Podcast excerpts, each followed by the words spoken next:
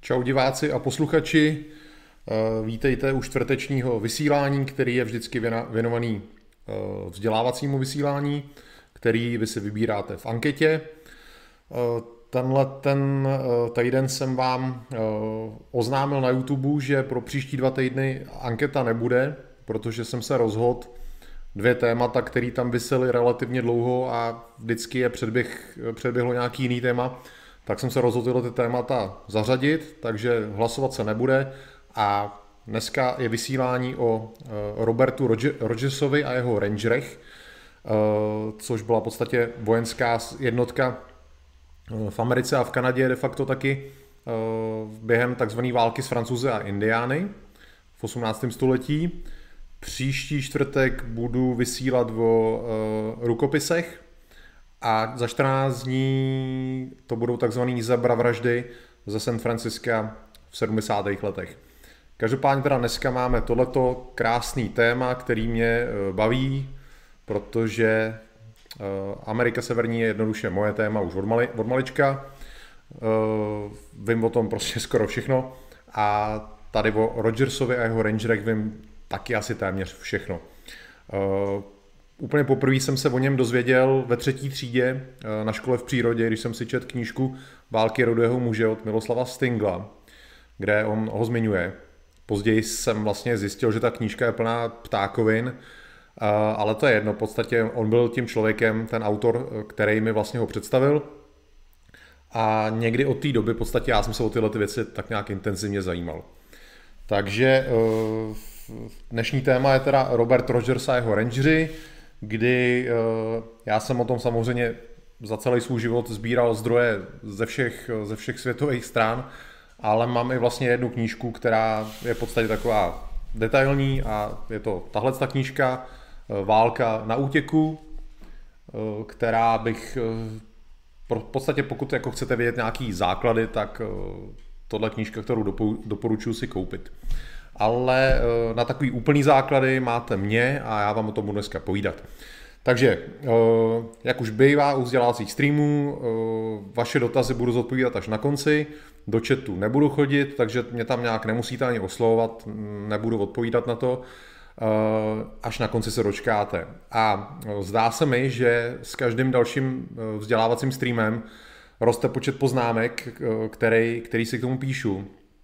Eh, minulé, když jsem dělal Aztéky, tak už tehdy jsem měl rekord a dneska mám zase rekord. Eh, dnešní počet stran, který eh, jsem si popsal poznámkama, je 36. Mám 36 stránek poznámek, což je zatím opravdu rekord. Takže asi to bude dlouhý, ale každopádně to bude zajímavý, hlavně pro lidi, kteří mají rádi dobrodružství a, a válku a boj a, a v, tom, v těch bojích mezi bílejma a indiánama jsou svým srdíčkem na straně bílejch. Tak pro vás eh, to vysílání dneska je a teď už eh, si pěkně sedněte a poslouchejte.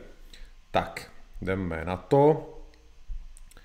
Já si tady jenom klasicky upravím uživatelské prostředí, abych všechno krásně viděl. Tak. Jdeme na to, přátelé. Téma teda, nebo název toho videa je Rogersovi Rangeri. V dnešním smyslu vojenským v USA jsou, Rangeri jsou označení pro v podstatě lehkou pěchotu, pro elitní lehkou pěchotu.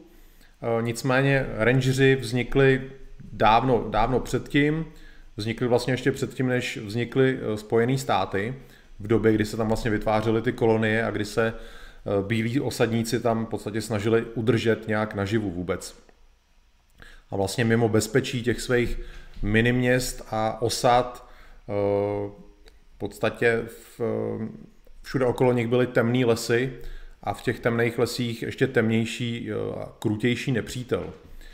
Eh, jinak, aby vůbec, aby jsme trošku, nebo takhle, kdo čet moji knížku Lesní válka, tak ten má výhodu, protože tam se mohl dozvědět ledacos o pozadí vlastně toho kolonizování Ameriky a vlastně jak to tam fungovalo, který evropské země tam byly, jak fungovaly ty jejich vzájemné vztahy. Takže já teď musím trošičku do tohohle toho vlastně vás uh, uh, dovést, uh, udělat takový malinkatý úvod. Hodím vám tady takovou mapu, jenom pro ilustraci. Je to mapa z roku 1650, taková zhruba. A vlastně v té době eh, v Americe a v Kanadě eh, byly jenom tři evropské mocnosti. Byly to Španělé dole na Floridě, vidíte, že to je opravdu velice úzký eh, pruh země. Oni tam, pokud tam byli fyzicky, tak tam samozřejmě nebyli rozlezlí všude. Pokud, byli, pokud mluvím o tom, že byli Španělé na Floridě, tak to neznamená, že byli po celé Floridě, ale opravdu byli jenom takhle v tom úzkém pruhu, který tam vidíte dole u pevnosti St. Augustín. To samé vlastně se týká těch anglických kolonií na pobřeží. Vidíte, že tam jsou opravdu jenom takový eh, úzký pruhy země eh, nebo takový v podstatě zabarvený, zabarvený plochy, eh, kde se vyskytovaly různé osady a tak. Takže v roce 1650 to osídlení anglický bylo opravdu velice, velice řídký a vlastně budoucí názvy států, které existují dneska, v té době byly vlastně zatím jenom provincie. Takže vidíte tam Massachusetts, vidíte tam Rhode Island, Connecticut, eh, Maryland, Virginia. Eh, a naopak úplně nahoře eh, na severu vidíte zelenou barvu, zase takový úzký pruh, kdy ale tenhle ten úzký pruh nebyl v podstatě zcela vyplněný nějakým francouzským osídlením. De facto se tam jednalo o hlavně Montreal a Quebec a ještě možná pár, pár osad v té době ale opravdu to jako osídlení bílý bylo velice řídký. A všechno to bílý eh, v podstatě eh, bylo podobným způsobem obydlený indiánama, to znamená taky řídce, navíc ty indiáni tam v podstatě se pohybovali z místa na místo, válčili mezi sebou a vlastně eh, tím, že se vlastně ocitli tam mezi takhle dvěma, dvěma soupeřícími světy, což byla Francie a Anglie, který vždycky v podstatě stály proti sobě, tak vlastně ty jednotlivý uh, indiánský kmeny uh, se přidávaly na ty jednotlivé strany. Většinou uh, ty, to jejich vlastně spojenectví vydrželo celou dobu. To znamená třeba, co se týče angličanů, anglických kolonií, na jejich straně byly například irokézové v té době a na francouzské straně téměř všichni ostatní. Takže takhle zhruba vypadalo tehdy v té době eh, to osídlení v Severní Americe v 1650. Každopádně jenom upozorňuji, že dnešní vyprávění bude o 100 let později, eh, v 50. letech 18. století, ale eh, je potřeba tenhle ten úvod, abyste vlastně rozuměli, o co šlo. V tom 17. století, co vám teď ukazuju tu mapu, tak vlastně v té Americe, ať už na francouzský nebo na anglické straně, bylo minimum klasických vojáků ani Británie, nebo respektive v té době Anglie, a ani Francie tam neposílali moc vojáků. To později ano, ale primárně veškerá obrana nebo veškerá v podstatě, eh, veškerý boj tam ležel na, na bedrech těch kolonistů, těch osadníků, eh, který vlastně museli umět střílet, museli umět bojovat. Eh, především v Anglii, ale teda především v těch anglických koloniích, ty osadníci zakládali tzv. milice, což vlastně znáte i dneska, že vlastně jsou tak, takzvaný pravicový milice, tak to všechno pochází vlastně z těch starých dob, kdy vlastně tyhle ty osadníci na svou obranu nebo na obranu vlastně těch komunit vytvářeli uh, milice, který sloužily teda především k obraně, ale zároveň, když bylo potřeba, taky k protiútoku. Uh, vlastně v těch uh, lesích té Severní Ameriky většinou nebojovali, s, pokud se teď budeme bavit o těch kolonistech v anglických koloních, tak většinou jejich soupeřem v této době nebyli třeba nějaký francouzský kolonisti, ale indiáni. A e, tyhle ty vlastně milice malinkatý, e, který mm, přecházeli k tomu protiútoku, tak prováděli něco, e, pro co je v angličtině výraz, výraz ranging. Ono se to nemůže překládat doslova, ale v tomhle jako vojenském smyslu to znamená, v podstatě aktivita vojenská, která jde jako daleko, že v podstatě to není jako, že jdete někam za humna vaší osady, ale opravdu je to jakoby průzkum do daleka, kdy za prvý se snažíte získat informace a za druhý, eh, pokud eh, bude příležitost zlikvidovat nepřítele nebo zlikvidovat nějakou jeho infrastrukturu nebo něco. Nikdy vlastně ten ranging nebyl spojený s nějakým masivním vojenským útokem nebo s něčím většího formátu. Ranging byl vždycky buď průzkum, anebo e, nějaká zvláštní akce vojenská malého rozsahu. Taková speciální akce prostě, jestli chcete. Úplně prvním člověkem, který se začal jako nazývat oficiálně Ranger, byl, tak, byl Benjamin Church ve válce, takzvaný Metakomové válce, nebo si tak říká válka krále Filipa, která primárně zuřila mezi lety 1675 a 1676. Eh, kdo čet lesní válku, tak tam o, tom je, o něm je napsaný docela hodně. Eh, takže doporučuji si mojich knížku Lesní válka přečíst, pokud vás to zajímá. Eh, tyhle ty jeho rangeři, Churchové rangeři, byla smíšená jednotka indiánů a bělochů, kdy vlastně oni, oni se lišili od ostatních tím, že v podstatě pochopili, že v boji s indiánama není možný vést boj evropskýma, eh, evropskýma způsobama někde v lesích, ale že se vlastně musí přizpůsobit tomu prostředí. Takže de facto začali bojovat jako indiáni. A nejen, že je eh, v podstatě dohnali, ale často je i předehnali.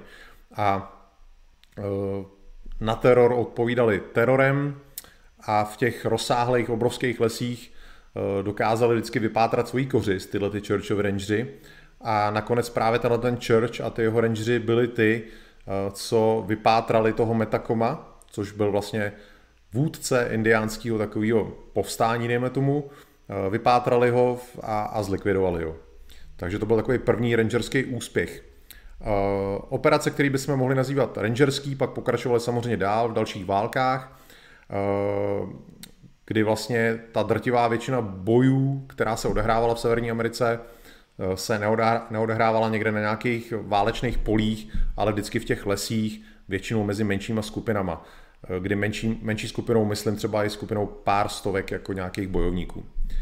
Eh, a jak říkám, na obou stranách bojovali vždycky indiáni.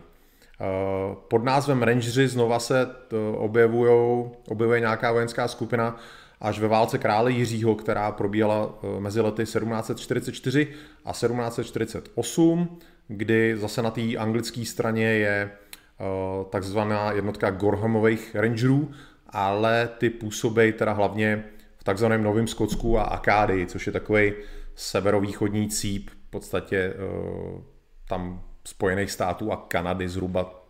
V té době to samozřejmě tyhle, ty, tyhle ty státy ještě neexistovaly. A jinak ale tyhle ty Gorhamové rangery byla výjimka v tom, že to byli vlastně jenom indiáni, ale eh, vedli je bílí důstojníci. Každopádně první skutečnou jednotkou, eh, která vlastně se stala předlohou pro všechny ostatní rangery, byly teda až tyhle ty Rogerovy rangery, o kterých vám budu dneska povídat.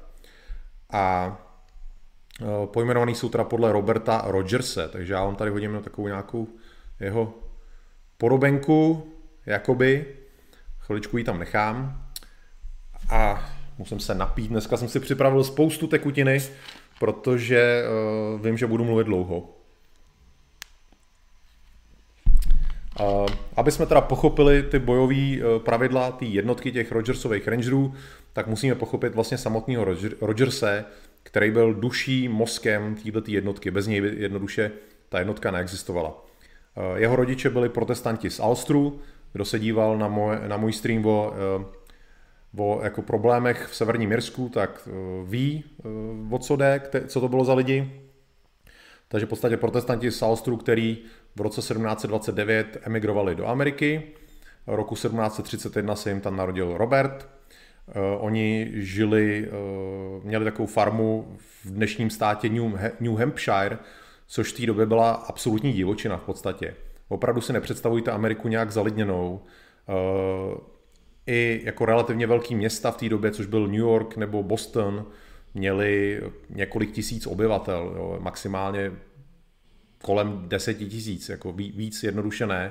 A tyhle ty uh, různé osady, co tam byly, byly daleko od jiných osad uh, a většinou vlastně uh, tam, kde končila ta osada, začínal nějaký temný les, ve kterém dost často číhalo nebezpečí. Takže to byla taková realita života většiny, většiny těch bílých osadníků, co žili mimo města. Nicméně v této oblasti Eh, a v této době už eh, ty indiáni byli hodně jako pacifikovaní a dost často i mohli třeba spolupracovat eh, s těma koloniemi, s těma britskými kolonistama. Takže ten Robert měl možnost od malička ty indiány pozorovat a učit se od nich takové věci, jako jak přežít v divočině, co jíst, prostě podle čeho se orientovat, v podstatě všechno důležitý, co je třeba pro to, abyste za prvý přežili, abyste dokázali číst stopy, abyste v podstatě se v divočině nestratili. Běloši byli vlastně v tomhle prostředí té divočiny noví. Jejich předci v Evropě kdysi dávno tyhle ty věci samozřejmě taky znali. Že? Byli jsme, tady v Evropě jsme byli barbaři, vlastně jsme žili taky v lesích, tyhle ty věci jsme museli znát, jinak bychom nepřežili. Nicméně s pokrokem civilizace se tyhle ty věci z nás dostaly a my jsme na ně zapomněli.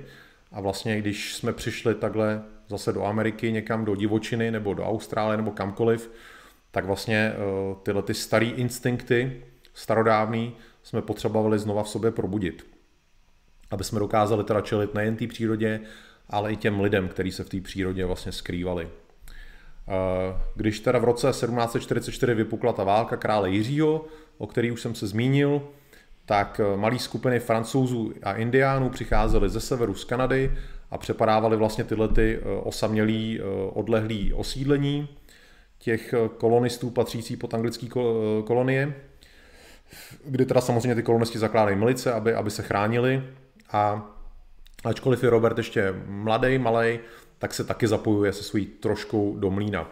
Eh, v roce 1746, ještě než mu bylo 15, eh, tak ta, tyhle ty jako eh, francouzsko-indiánské bandy přepadnou jejich farmu, kdy oni tam nejsou, kdy oni jsou v bezpečí a vlastně dům, domov, který oni tam budovali 10 let, asi zatím muselo být neskutečná dřina, tak samozřejmě ten dům jim vypálili, zabili jim všechny domácí zvířata a dokonce eh, posekali všechny ovocní stromy, co, co tam vysadili a který jim tam rostly až, až na jeden. Eh, pro toho Roberta to vlastně bylo první setkání eh, s nepřítelem, který vlastně na jednu stranu, on je obdivoval ty indiány na jednu stranu, ale na druhou stranu samozřejmě se učil, jak s nima bojovat. Ze stejného těsta jako Robert byl další známý ranger, Eh, který se narodil trošku dřív než Robert a jmenoval se John Stark, tak já tady jenom prohodím fotografie, nebo fotografie obrázky spíš. Tak, ten John Stark později proslul uh, ve válce americký za nezávislost, takže tohle je jeho vlastně socha uh, z té doby. Nicméně uh, křest ohněm prodělal právě teda potom v té francouzsko-indiánské válce. Tana ten John Stark byl v roce 1752 uh, během lovu v divočině přepadený indiánama, kdy tam byl on a tři jeho přátelé. Jeho bratrovi se podařilo utéct, jednoho jeho kamaráda indiána zabili a tohleto Johna Starka ještě s jedním odvlekli nahoru do Kanady, do vesnice St. Francis, tohle jméno si zapamatujte, bude o něm ještě dneska řeč. Eh, což byla vesnice primárně eh, kmene Abenaků. Eh, tenhle ten Stark a ten druhý museli ve vesnici projít takzvanou uličkou, což je v podstatě špalír dvou řad, kdy vy procházíte skrz a oni vás tam z každé strany mlátějí. Ten jeho kamarád upadnul do bezvědomí, nicméně Stark se bránil, vytrhl jen tam nějaký kůl, několik těch indiánů srazil k zemi a indiáni obdivovali tyhle ty věci, tyhle ty vlastnosti, takže uh, on si tam získal vážnost mezi nima. De facto nebyl zajatcem, ale nesměl teda opustit tu vesnici, ale chovali se k němu dobře. Uh, a po, po několika měsících, kdy mezi něma strávil zimu, tak byl vykoupený. Takže tohle je John Stark. Dám pryč jeho sochu, ať na ní nezapomenu, co mi často stává. No a eh, podobný příběh vlastně bychom našli u většiny eh, mužů, který eh, té teda válce s, Franc- s Francouzi a Indiány, což byla vlastně další, ale poslední už tentokrát válka mezi Anglií a Francií, mezi těma mužema, který se pak teda zapsali k těmhle těm rangerům tohoto Roberta Rogerse. Jak jsem říkal, byla to poslední válka, před ní byly tři jiný. Byla to válka krále Viléma, ta byla první, pak to byla válka královnyAny, a pak to byla ta válka krále Jiřího, kterou jsem zmínil. Eh, vždycky tyhle ty války byly odrazem válek v Evropě, kdy tady vlastně v Evropě válčily různé země mezi sebou. tak se to samozřejmě promítalo i do těch kolonií světových a v Severní Americe teda se, se Francie střetávala teda s Anglií. Ty první tři války skončily vždycky v koloních nerozhodně, že se sice jako hodně válčilo, hodně se zabíjelo, ale vlastně došlo k minimálním nějakým územním změnám a v podstatě jak ty francouzi, tak ty angličani, tak se tam udrželi dál.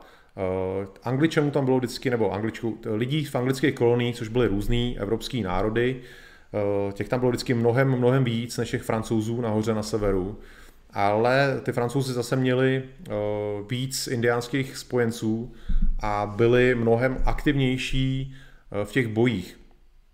Angličani nebo ty anglické kolonie byly, byly vždycky pasivní, co se boje týče, a naopak ty francouzi a indiáni téměř neustále vpadali na území těch kolonií a, a zabíjeli nebo něco ničili. Takže ačkoliv jich bylo méně, byli daleko vojensky aktivnější a tím se to v podstatě vyrovnávalo. Uh, jinak ty uh, anglické kolonie, já mám tady takovou mapku, uh, ještě vám ukážu, je to taková jako uh, fotka ze současnosti, takhle nějak mohly vypadat ty Abenakové z té vesnice St. Francis. De facto takhle mohli, nebo takhle vypadali zřejmě uh, indiáni z této oblasti, což byli většinou, kromě Irokézů, to byli většinou všichni uh, indiáni mluvící uh, algonginským jazykem, což je něco třeba jako slovanský jazyk, který má zase své jako podjazyky, jako je třeba čeština, slovenština a tak, tak uh, tyhle ty abenakové patřily teda do té jazykové skupiny těch algonginů a takhle nějak mohly vypadat. Tohle je fotka ze současnosti z nějakého filmu, kdy vlastně to hrajou skuteční, skuteční indiáni. Eh, každopádně to, to oblečení eh, tak nějak odpovídá. Takže eh, těmhle těm lidem vlastně tam ty bílí čelili. Tak tohle dám pryč. A měl bych tady mít teda mapu připravenou. Doufám, že je to správná mapa. Jo. Tak, eh, snad to vidíte. Eh, tohle je teda mapa z roku 1755 zhruba, kdy vlastně u pobřeží máte jednotlivý ty eh, anglické kolonie, což jsou vlastně dnešní státy, které tam existují. Pak vidíte, že vlastně jsou tam nějaký jezera mezi tím a u dvou těch bližších jezer pobřeží je napsaný Five Nations, tak to byly teda Irokézové, který byli spojení s Britama.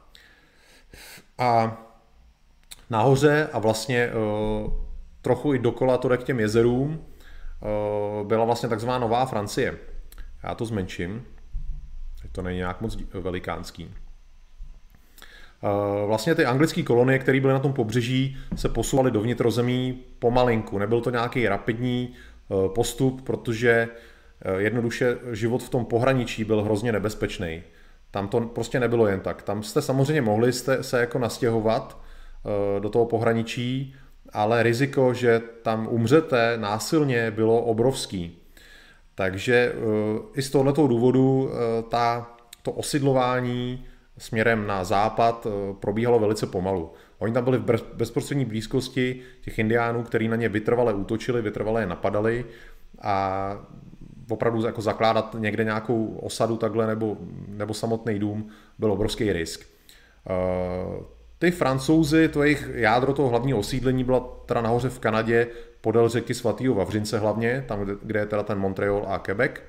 Nicméně oni začali už v 17. století francouzi uh, daleko na západě, uh, tehdejším, spíš teda jakože před řekou Mississippi než za ní, stavět obchodní stanice, hlavně na těch velkých jezerech a pak i vlastně dál, obchodní stanice a takové pevnůstky.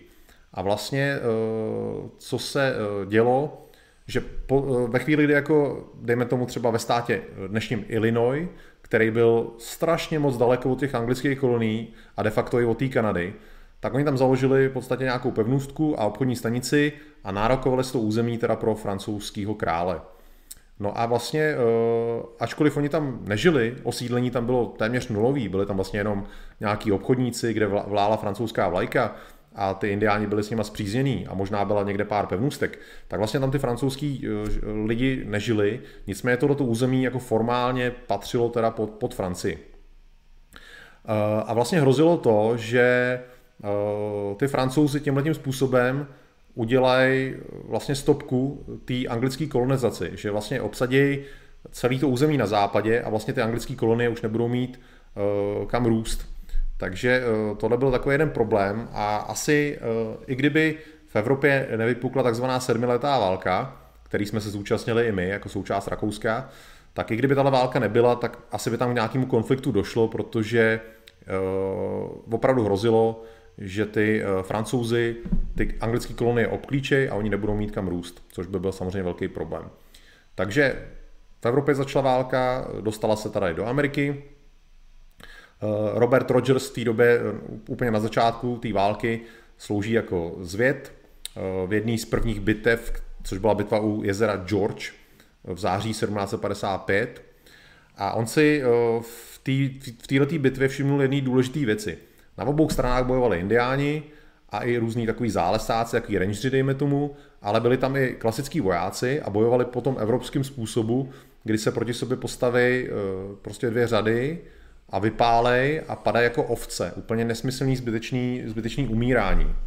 A uh, on, se, on věděl, eh, že indiáni takhle nebojujou, protože oni si nemůžou takovýhle ztráty dovolit. Indiánů nebylo zase tolik, pokud se bavíme o jednotlivých kmenech, aby v podstatě mohli obětovávat eh, svoje bojovníky v nějakých nesmyslných takovýchhle jako potičkách.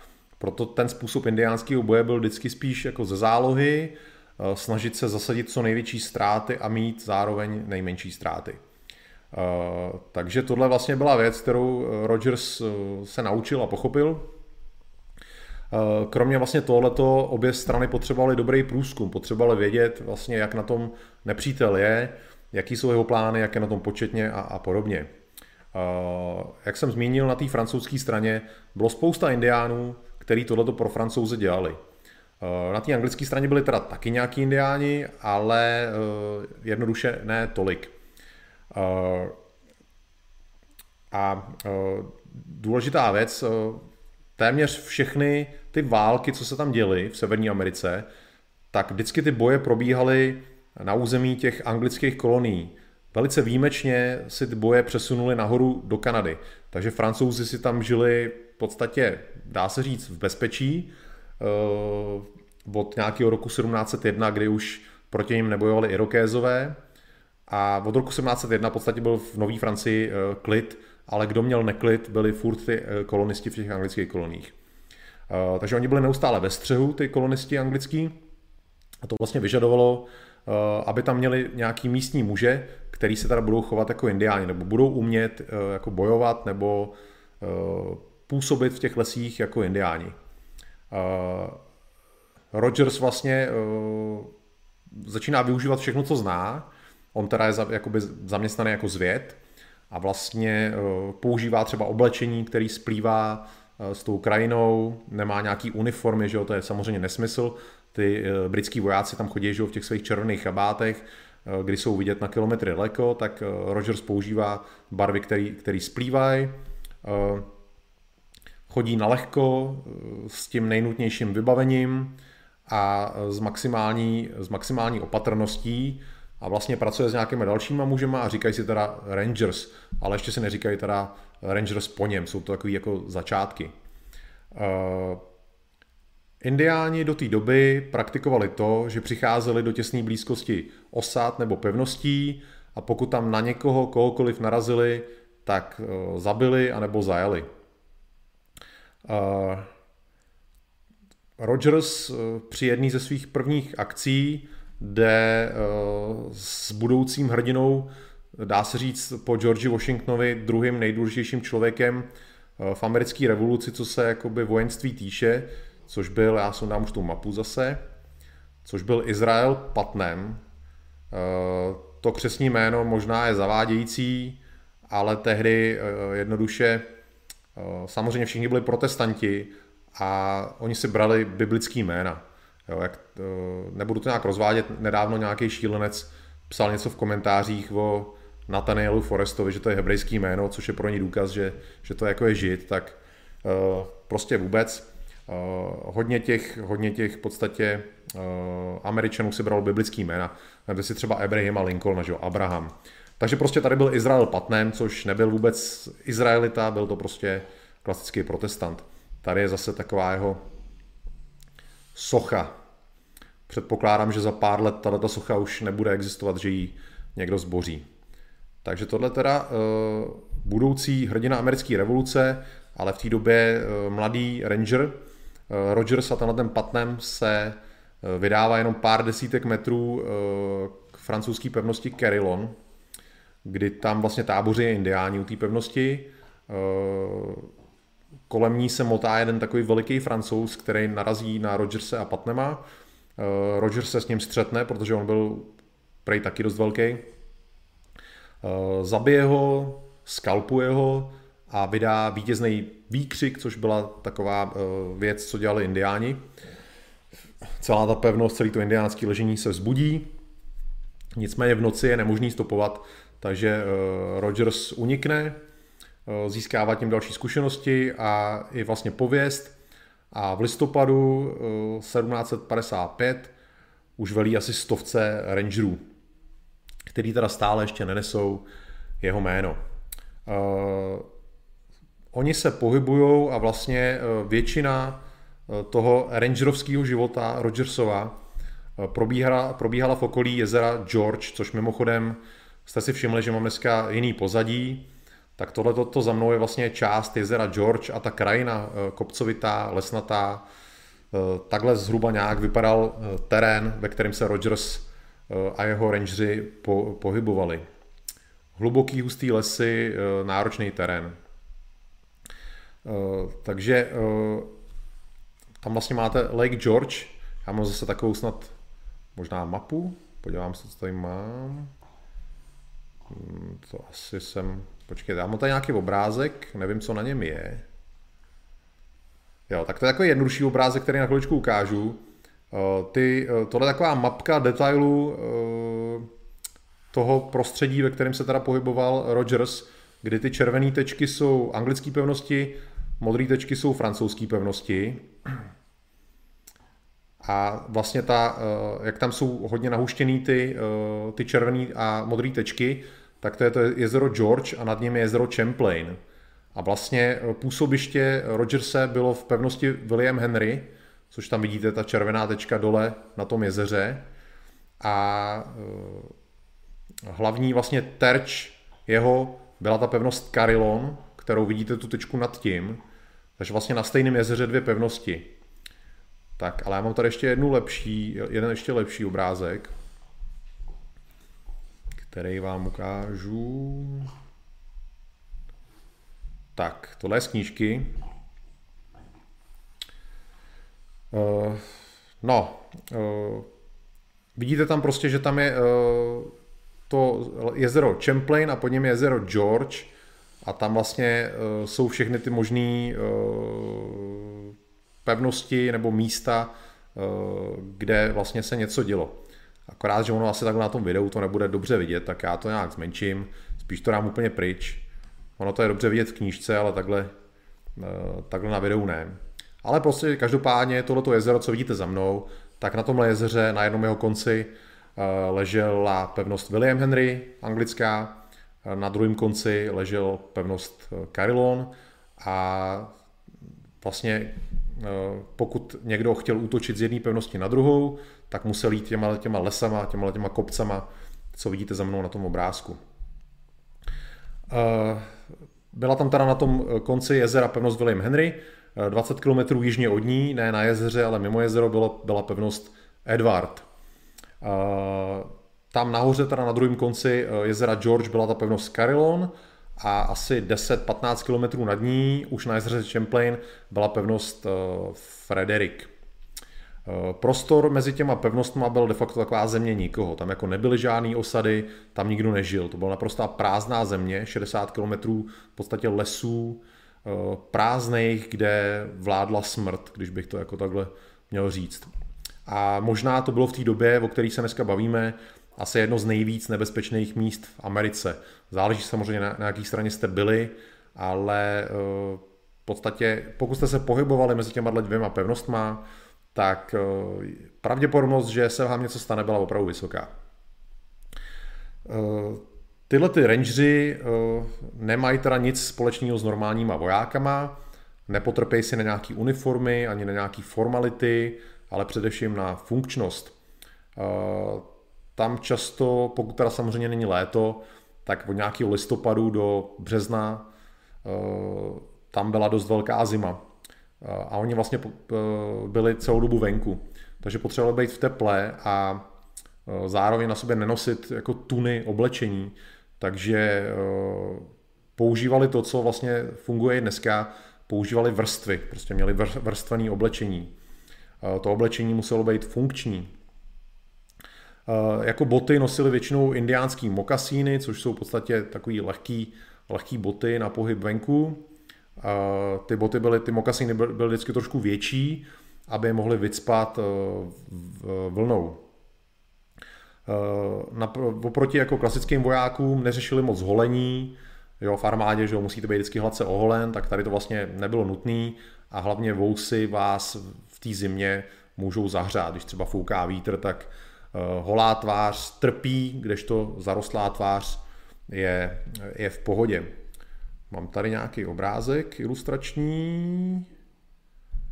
Jo, tak já mám tady, tak já vám ukážu, to jsem nějak zapomněl, tak ukážu bleskové. Uh, tohle je pevnost William Henry dneska, její taková jako rekonstrukce. Jo, vidíte, že to je prostě pevnost do čtverce, postavená teda na břehu toho jezera. Tak, to dáme pryč. Eh, byla teda postavená ze dřeva, naproti tomu ta pevnost Carillon francouzská byla postavená z kamene. Tohle je sice, ona později padla do, do anglických rukou a byla přestavěná, ale takhle zhruba mohla vypadat ta pevnost Carillon. Takže kamen, kamenná silná pevnost, eh, opět eh, na dohled, na dohled jezera. Eh, ty stromy tam tehdy nebyly, většinou kolem hradů nebo pevností se nikdy nenechal růst les, aby vlastně se nikdo nemohl skrývat, aby bylo dobře vidět. Takže pevnost prostě blízko jezera, stejně jako ta pevnost William Henry. A teď mám tady obrázek rangerů, takovej, jsou to vždycky takové jako umělecký v podstatě představy, jak to mohlo vypadat na základě nějakých vzpomínek. Takže tohle jsou rangeři, v zimním, eh, v zimním prostředí. Vidíte, že mají na nohou sněžnice, tímhle tím způsobem se oni pohybovali ve sněhu, což byl indiánský způsob. No a zrovna tam mají nějaký raněný u sebe, taky ve sněžnicích. Tak já tady chviličku nechám, ať se můžete kochat rangerama. Eh, no, jenom se podívám bleskově do chatu, jestli všechno funguje. Dobrý, dobrý. Tak jo, já jsem jsem se bál třeba, jestli nejsem vypnutý a nemluvím tady do zdi. Tak, uh, leden 1756, uh, Rogers a ty jeho rangeři, ještě ne jako pod jeho jménem, uh, tam vlastně víc a víc operují uh, kolem té pevnosti Carillon. Uh, v zimě to jezero bylo a stále ještě i dneska je zamrzlý. Eh, Rogers a jeho rangeři eh, se eh, pohybují za pomocí bruslí, kdy já jsem si našel, to tady takhle jenom vám ukážu na chvilku, používali se takový brusle zvláštní, který se připevnili k těm mokasínům, byl takový úplně jednoduchý brusle a vlastně s tím tím způsobem jste se pohybovali po tom ledu. Jo, tak to je jenom tak jako na ukázku. Takže oni prostě bruslej po jezeře zamrzlým, jsou rozdělený po čtyřech.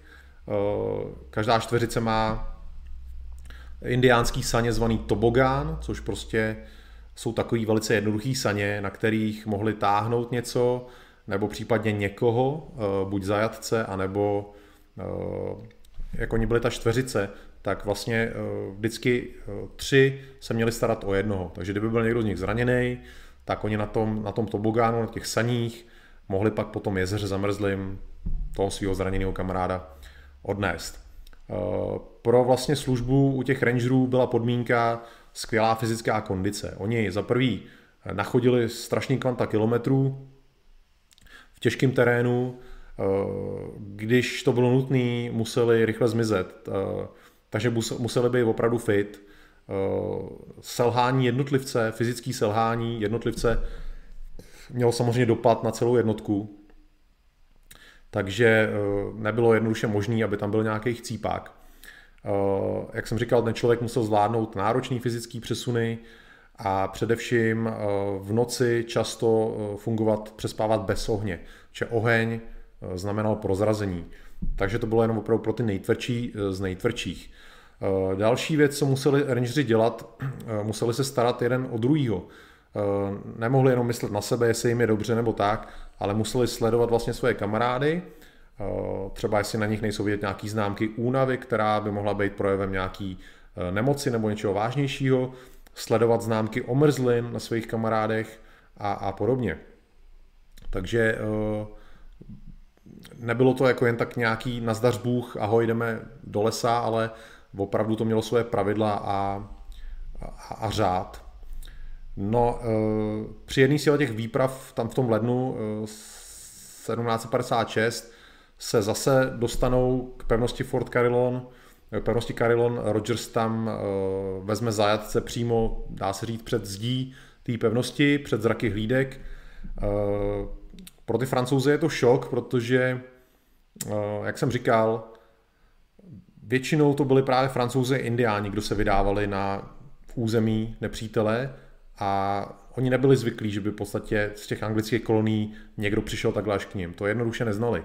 A tohle to vlastně Rogers začal měnit. On tam uh, zabaví uh, sáně se zásobama, který otáhnou dolů k jezeru, tam rychle vysekají v jezeře uh, díru a ty sáně, uh, bohužel i s koněm, teda tam jakoby pošlou, pošlou pod led.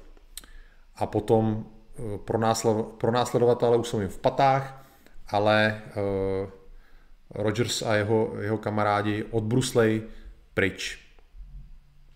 Při další takovéhle podobné akci eh, tam Rogers eh, se svýma lidma eh, zničí jednu takovou, takový osídlení, který bylo kousek od Karlonu, kde zabije všechno domácí zvířectvo a zapálí každý stavení. Kdy pak vlastně nedostatek jídla, o který přišli francouzi díky těmhle zničeným vlastně ať už zásobám nebo zabitým zvířatům, tak nedostatek jídla pak tu pevnost trápí až do léta protože to vlastně bylo taky součástí té rangerské práce, nejenom vlastně s někým někde po sobě střílet, ale eh, v podstatě součástí války je vlastně i demoralizování nepřítele eh, všema způsobama, což jsou přepady hlídek, eh, přepady zásobování, narušování logistiky, různý atentáty, napadání spojenců vašich nepřátel. V podstatě vyvolávat strach snižovat morálku a ničit zásoby. To, to je v podstatě možná stejně důležitý jako pak nějaká samotná bitva tohleto. Eh, zcela zásadní byla teda odanost eh, jeden k druhému při této výpravě, o které teď mluvím. Oni tam přespávali v nějaký stodole a když pak ráno odcházeli, tak tu stodolu zapálili. Měli, měli sebou ale jednoho indiána, jakože spojence, který tam byl s nima. A ten eh, zůstal spát, asi byl unavený a ten oheň ho popálil ošklivě a eh, Rogers a ty jeho vlastně rangeři ho naložili zraněnýho na sáně a dovezli ho zpátky do, teda do pevnosti William Henry, kde sice ten indián svým zraněním podlech, ale eh, ten dopad tohoto činu byl velký, protože ty jeho vlastně rangeři nebo všichni ostatní vlastně si uvědomili, že pokud se jim něco takového stane, že nebudou tam zanechaný někde a že ty jejich kamarádi se vlastně o ně postarají, což je obrovský důležitý tohleto ve válce. Eh, tyhle ty jeho výsledky a vůbec ten jako neortodoxní přístup eh, k vedení boje se dostaly k velení teda anglickému, eh, kdy on byl povolaný v březnu 1756 do Bostonu, což bylo v podstatě takový hlavní město skoro. A on to netušil v té době, že se stal hvězdou eh, místních novin, koloniálních novin, který ho oslavovali jako v podstatě hrdinu té hranice tam. Eh, Rogers tu svoji audienci u velení popsal jako velice přátelský rozhovor. Eh, on měl štěstí, že v té době vedení nebo velení tvořili lidi, kteří nebyli nějaký v podstatě důstojníci, co zaspali v čase, ale lidi, kteří chápali, že je potřeba prostě inovovat a přizpůsobovat se v podstatě věcem a, a jít stále dopředu jako ve vývoji toho boje. Takže prostě eh, Roger se vyslechli, vyspovídali ho, o, jak vlastně on vede svůj průzkum, jak bojuje a všechno. A byl pověřený teda nakonec tím, aby si sestavil teda svoji vlastní jednotku, která byla nezávislá. Tohleto slovo nezávislý je důležitý, protože eh, ty jeho vojáci neměli být teda jakoby provinční vojáci, tam je potřeba rozlišit vlastně královský vojáky, který přijeli z Velké Británie, a pak vlastně tam byli místní že jo, vojáci, kteří tam ty kolon, koloniální úřady uh, zakládali, dejme tomu. Takže uh, ty Rogersovi Rangery neměly být součástí těch místních vojsk, uh, měly patřit mezi, nebo měly být vyplácený v podstatě jakoby královskou korunou. Uh, ale vlastně ani, ani přesto neměly být běžnýma vojákama. Bylo to prostě taková opravdu nezávislá jednotka, kdy uh, to bylo na, Roger, na Rogersovi, Eh, co vlastně udělá. On samozřejmě podléhal nějakému velení, potřeboval jako vždycky souhlas eh, k akcím, ale jinak si mohl dělat relativně, co chtěl. Eh, ta jeho první jednotka měla 65 mužů. Já už, no ještě tam nechám ten obrázek, ještě ho tam nechám chviličku. On teda na ně dostal peníze, každý ho ošatil, vyzbrojil, dostal k tomu hodnost kapitána, aby mohl vlastně velet takovýhle jednotce. Eh, jedním z jeho prvních rekrutů se stal ten John Stark, o kterém jsem mluvil na začátku, který byl zajatcem té eh, vesnici San Francis a měl svoje zkušenosti vlastně z bojů v pohraničí. Robert má vlastně bratra Richarda, se kterým obcházejí ty správné místa, kde získávají rekruty. Tak jemu se teda místo 65 mužů podařilo sehnat 70 a v podstatě se tak rychle, jak to šlo, pustili do práce v okolí teda toho jezera George a jezera Champlain. Jelikož vlastně bylo léto, tak už nemohli po jezeře bruslit, ale pohybovali se za pomocí velrybářských člunů, kdy vlastně dokázali se pohybovat po jezeře, aniž bych oni, oniž věděli lidi, jakoby vojáci z těch pevností francouzských. A byli vlastně schopní zasazovat údery, zjišťovat eh, důležité informace, ničit zásoby a zabíjet různý opozdilce nebo, nebo menší hlídky. Eh, jelikož tato jeho troufalost trvala už docela dlouho, tak francouzi se rozhodli ji řešit a začali vlastně přesouvat do té pevnosti Carillon eh, bojovníky, který se tomu Rogers, Rogersovi a jeho vojákům měli stát důstojnými soupeři. On tam takhle nějakým způsobem působí do konce roku, Eh, dělá průzkumy, eh, pokud má příležitost něco zničí nebo někoho zabije. No a eh, teď jsme zase v lednu, ale už teda roku 1757, kdy Rogers úplně s celou svou jednotkou, to znamená jejich 75, a jsou nahoře vlastně mezi pevností Carillon a pevností St. Frederick, což je vlastně už u jezera Champlain, který leží nad jezerem George a tam vlastně mezi těma dvěma pevnostma vede jakási lesní cesta, která je používaná jako v zimě saněma. A oni tam vlastně čekají na cokoliv, co projde nebo projede kolem, že to přepadnou. Narazejí na teda zásobování saně se zásobama, zajmou vlastně tu, ty lidi z těch saní a, a vyslechnou je a dozvědí se, že teda do pevnosti Carillon nedávno dorazilo 200 eh, Kanaděnů a 45 Indiánů. Když mluvím o Kanaděnech, eh, nebo když budu mluvit o Kanaděnech, tak jsou to v podstatě eh, něco jako Rogers, to znamená kolonisti francouzský, žijící vlastně v té nové Francii, který jsou takový v podstatě milicionáři nebo něco takového. Takže v podstatě takový něco jako civilisti, ale bojující civilisti, který ale můžou, být, můžou mít nějaké pověření být takovýma polovojákama nebo něco takového. A s těma těma dvěma stovkama tam teda dorazilo 45 indiánů jak ty Kanaděni, tak ty Indiáni samozřejmě byli zvyklí na boj v lese, což ty francouzský vojáci v té pevnosti nebyli. Dokud tam byli jenom francouzský vojáci v té pevnosti, tak ten Rogers mohl operovat okolo v podstatě bezstresně. Ale teď tam v podstatě dorazili lidi, kteří se mu vyrovnali, což byl teda problém. Rogers věděl, že jak přepadnul ty saně, že jeden jezdec vlastně uniknul a že má tak asi hodinu na to, než na to místo dorazí v podstatě nějaká pomocná jednotka. Jedno z pravidel, který on měl, který vlastně těm svým rangerům vkloukal do hlavy, bylo, že pokud jdete někam nějakou cestou, že se zpátky nikdy nevracíte tou samou cestou, protože to samozřejmě přitahuje možnost nastržit na vás léčku. Nicméně jemu šlo v tu chvíli o čas, ono tam nebylo moc jako kudy inudy jít, pokud vlastně chtěli jít co nejkratší cestou. Ty jeho muži byli unavený, uh, potřebovali v podstatě zmizet. Uh, on měl do té doby za sebou jenom samý úspěch. Bylo mu v té době 24 let, takže byl plný sebevědomí, namistrovaný, a v podstatě si nepřipouštěl, že by jako nějakým způsobem mohl selhat. Takže eh, porušil svoje pravidlo a vrátili se vlastně stejnou cestou do táb, nebo na místo, kde, kde přespávali předchozí noc. Eh, jak mu řekli teda ty, ty zajatci, do té francouzské pevnosti skutečně dorazili posily, který neved žádný zelenáč. Eh, je Charles Michel de Langlade, Eh, což byl po otci francouz, po matce indián, takže míšenec. Eh, byl stejně starý jako Rogers, takže mladý kluk, eh, je jim prostě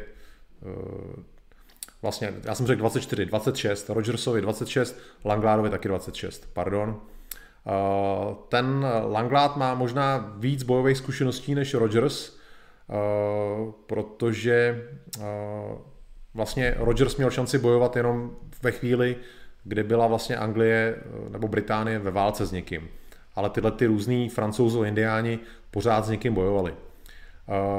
Eh, čtyři roky předtím tenhle ten Langlát se zúčastní eh, akce tažení kmene Otavu, Potavatomiu a, a proti vesnici Miamiu, kde vlastně tato vesnice byla jakože na anglické straně, což francouzi tam vlastně rozeštvávali ty jednotlivé indiánské kmeny proti všem, kdo podporoval angličany.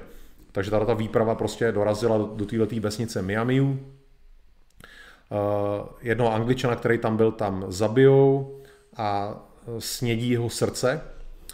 A náčelník té vesnice je před zraky své rodiny je, je zabit, pak je tam vlastně opečený na ohni a je snězený prostě před zraky rodiny a ostatní. Pokud třeba teď se jako divíte, o čem to mluvím, o nějakém jezení, že jste to jako neviděli ve Vinetuovi nebo tak něco, tak tohle jednoduše byla praxe. Kanibalismus eh, ne z nutnosti, ale v podstatě z radosti byl součástí vlastně těle těch eh, nejenom severoamerických kmenů, a dá se říct, že celý, celý Ameriky, obou Amerik. Takže v podstatě zabít nepřítele a pak si z něj kousek uříznout a sníst bylo naprosto normální.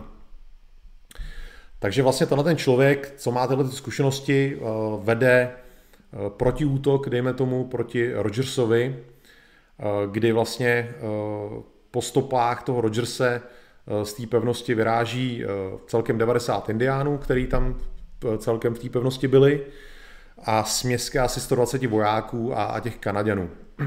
Ještě s nějakýma jinýma indiánama. takže to máte víc než 200, 200 mužů proti Rogersovým 75, takže téměř trojnásobná přesila. Nicméně na té francouzské straně jenom indiáni mají sněžnice a vojáci nebo ty Kanaděni je nemají, což se ukáže jako celkem rozhodující. Je pořád ještě den, je světlo a ty Rogersovi Rangeri vyráží v podstatě z, tý, z toho místa, kde přespávali, zpátky teda na jich k té své pevnosti. Dlouhá cesta.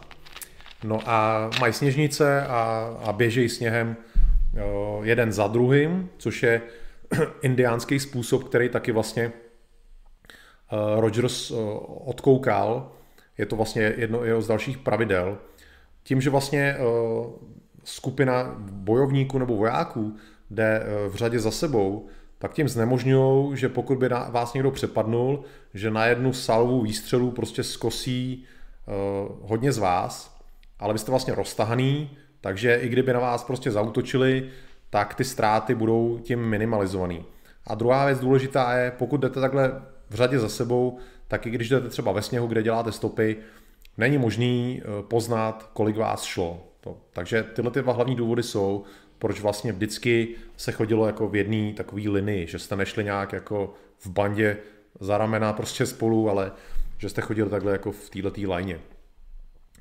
Uh, oni jsou asi půl hodiny na cestě, prochází takovou roklí a na konci té rokle je stoupání do prudkého kopce, kdy prostě musí zabrat, šlapou do, kope, do kopečka a v tu chvíli jsou přepadený.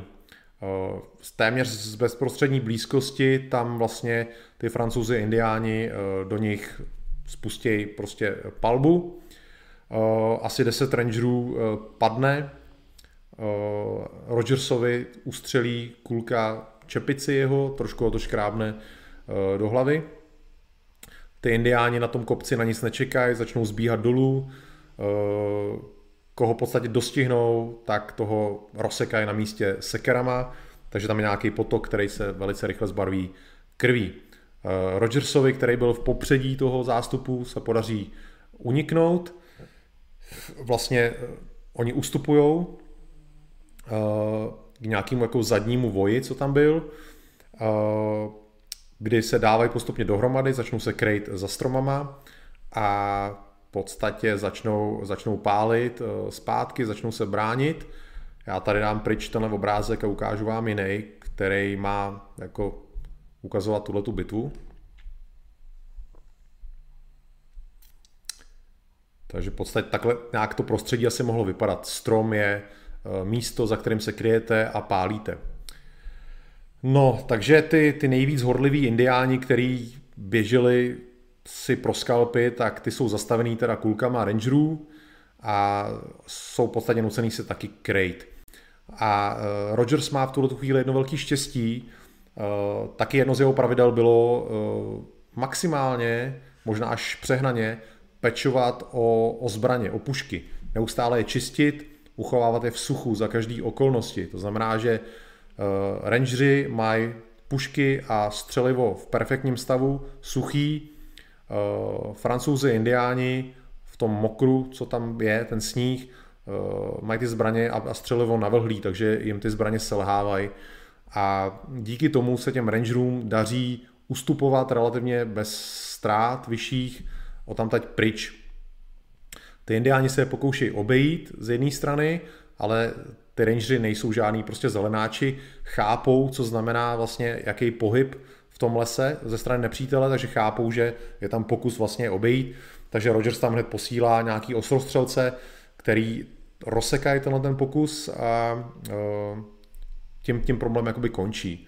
A v tu chvíli naštěstí pro rangery, který jsou teda jako v menšině, e, se projevuje teda e, dopad absence těch sněžnic, kdy vlastně ty francouzský vojáci je nemají, tam metr, eh, může být metr hluboký sníh, takže téměř nemožný se jim nějak jako brodit efektivně.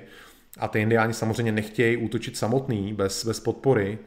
Uh, oni nebyli jako, měli taky put sebe záchovy, takže nešli, jak už jsem zmiňoval na začátku, když jsem zmiňoval ten indiánský způsob boje, není se vydávat prostě bez hlavě vstříc nebezpečí, ale útočit jenom tehdy, pokud máte šanci na výhru. Takže eh, když ty indiáni vlastně zjistili, že ty francouzi s nima nemůžou jít, že je nemůžou podpořit, tak de facto tím ten jejich útok ustal a eh, v podstatě se ne, eh, jako velice pomalu jenom přibližovali k těm rangerům. V noci zkoušejí takovou lest, vyzývají Rogerse, aby se vzdal, ten se jim nicméně vysměje, což vzbudí ohlas u těch jeho kamarádů.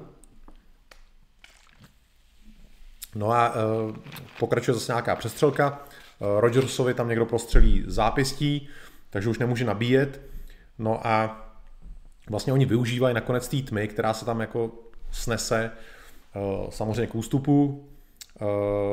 Nicméně v té tmě a v tom zmatku jsou nucený za sebou nechat vlastně tři svoje ranění, o kterých, o kterých nevědí.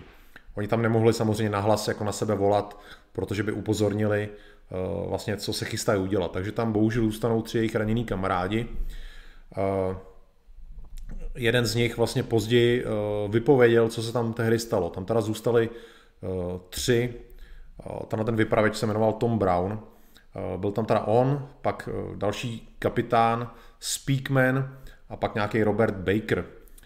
Oni byli zranění, nebylo jim nějak dobře, asi se odplazili někam jako stranou té hlavní bitvy a ten Brown, ten vypravěč pozdější, ještě kluk, neúplně zkušený, neporozřetelně rozdělal oheň, aby se zahřáli, což v podstatě bohužel teda připoutalo pozornost.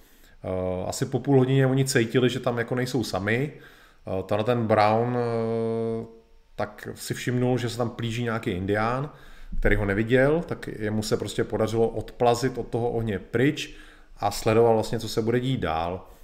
Ten indián se tam připlížil, viděl dva zraněný lidi, velice jednoduše, velice lehce přemohl toho Speakmana, který, mu, který ho zaživa skalpoval, on ho jako nezabil, on ho v podstatě jenom v podstatě přemohl fyzicky, pak mu chytil hlavu a zaživa mu odříz skalp, takže to vlastně, že uříznete vršek té kůže na hlavě i vlastně s vlasama.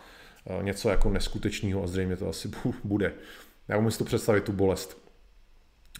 Eh, ten druhý, ten Baker, eh, to vidí samozřejmě, ten vezme svůj nůž, snaží se podříznout si krk, aby tomuhle uniknul, nicméně ten indián mu jako chytí ruku a odtáhne ho pryč, což vidí teda ten Brown.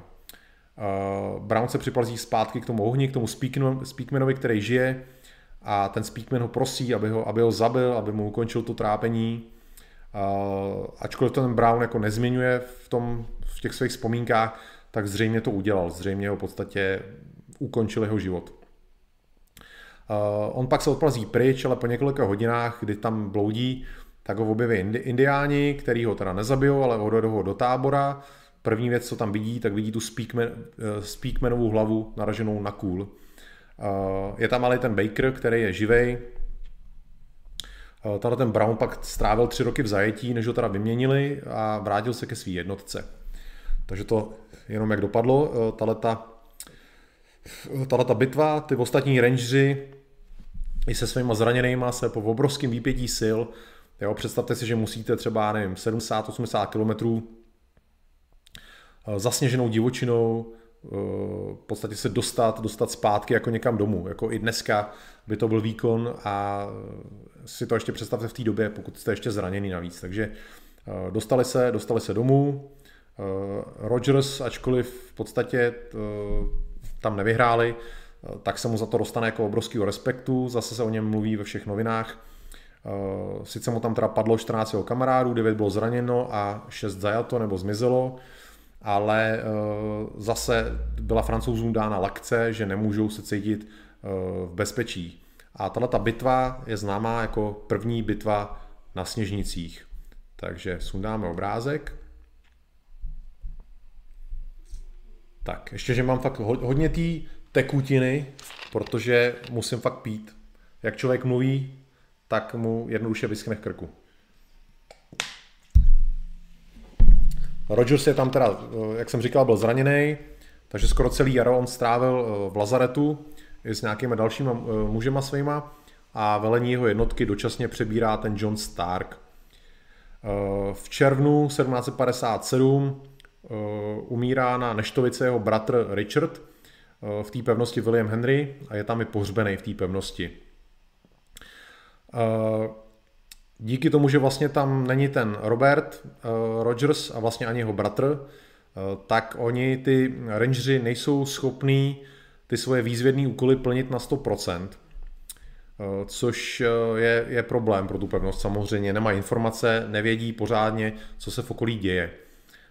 Na konci června 1757 je 50 rangerů, který vede ten Izrael Patnem, je přepadená asi pětkrát větší skupinou francouzů a indiánů, eh, který je rozprášejí ty rangery a, a vlastně eh, poprvé po dvou letech skoro eh, ten prostor mezi William Henry a Carillon má pod kontrolou ten Rogersův sok, ten míšenec Langlády.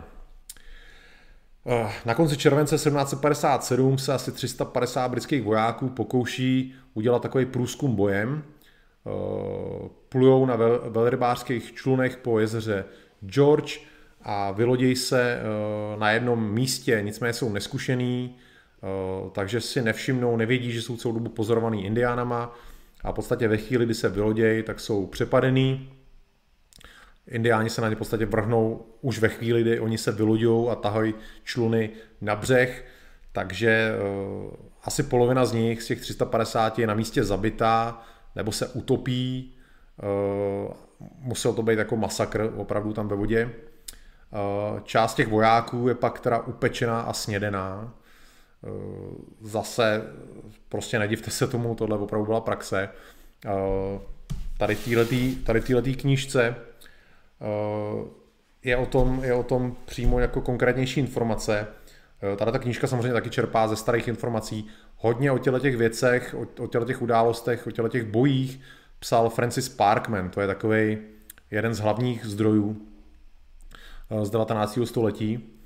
Eh, který zase pak čerpal z různých, ať už eh, vojenských eh, knih nebo něčích vzpomínek, nebo naopak z francouzských záznamů a podobně.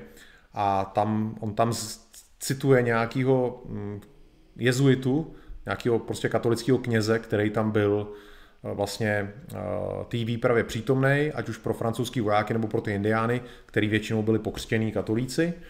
A že tam jako procházel pak nějak eh, tím táborem a, a prostě viděl tam napůl snězeného člověka, že se jako zhrozil a snažil se, eh, že ty indiáni, že byli otavové a že se jako snažili od toho, jako, ať to nedělají a že ten Otava mu řekl, eh, ne, ne, ne, ten angličan je moc dobrý. Takže tohle se jednoduše tam dělo. Po tomhle masakru, po tomhle jako fiasku, Deset dní na to začíná věc, o který jste asi všichni slyšeli, nebo pokud jste viděli film Poslední Mohikán, nebo jste četli knížku, tak víte, co se stalo pevnosti William Henry.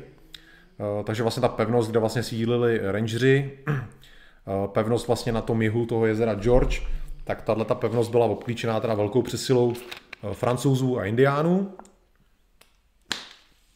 kdy Angličani nedostali, nebo Britové nedostali posily z pevnosti Edward, velitel pevnosti Edward, generál Webb byl, byl zbabělec, ačkoliv měl vojáků víc než eh, francouzi a indiáni na místě, eh, tak se bál v podstatě přijít na pomoc, čímž vlastně tu pevnost jako odsoudil, odsoudil k smrti.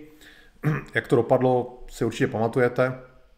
Eh, Angličani se vzdali, bylo jim jako zaručeno, že můžou odejít bezpečně pryč, Nicméně byli teda tam přepadený indiánama.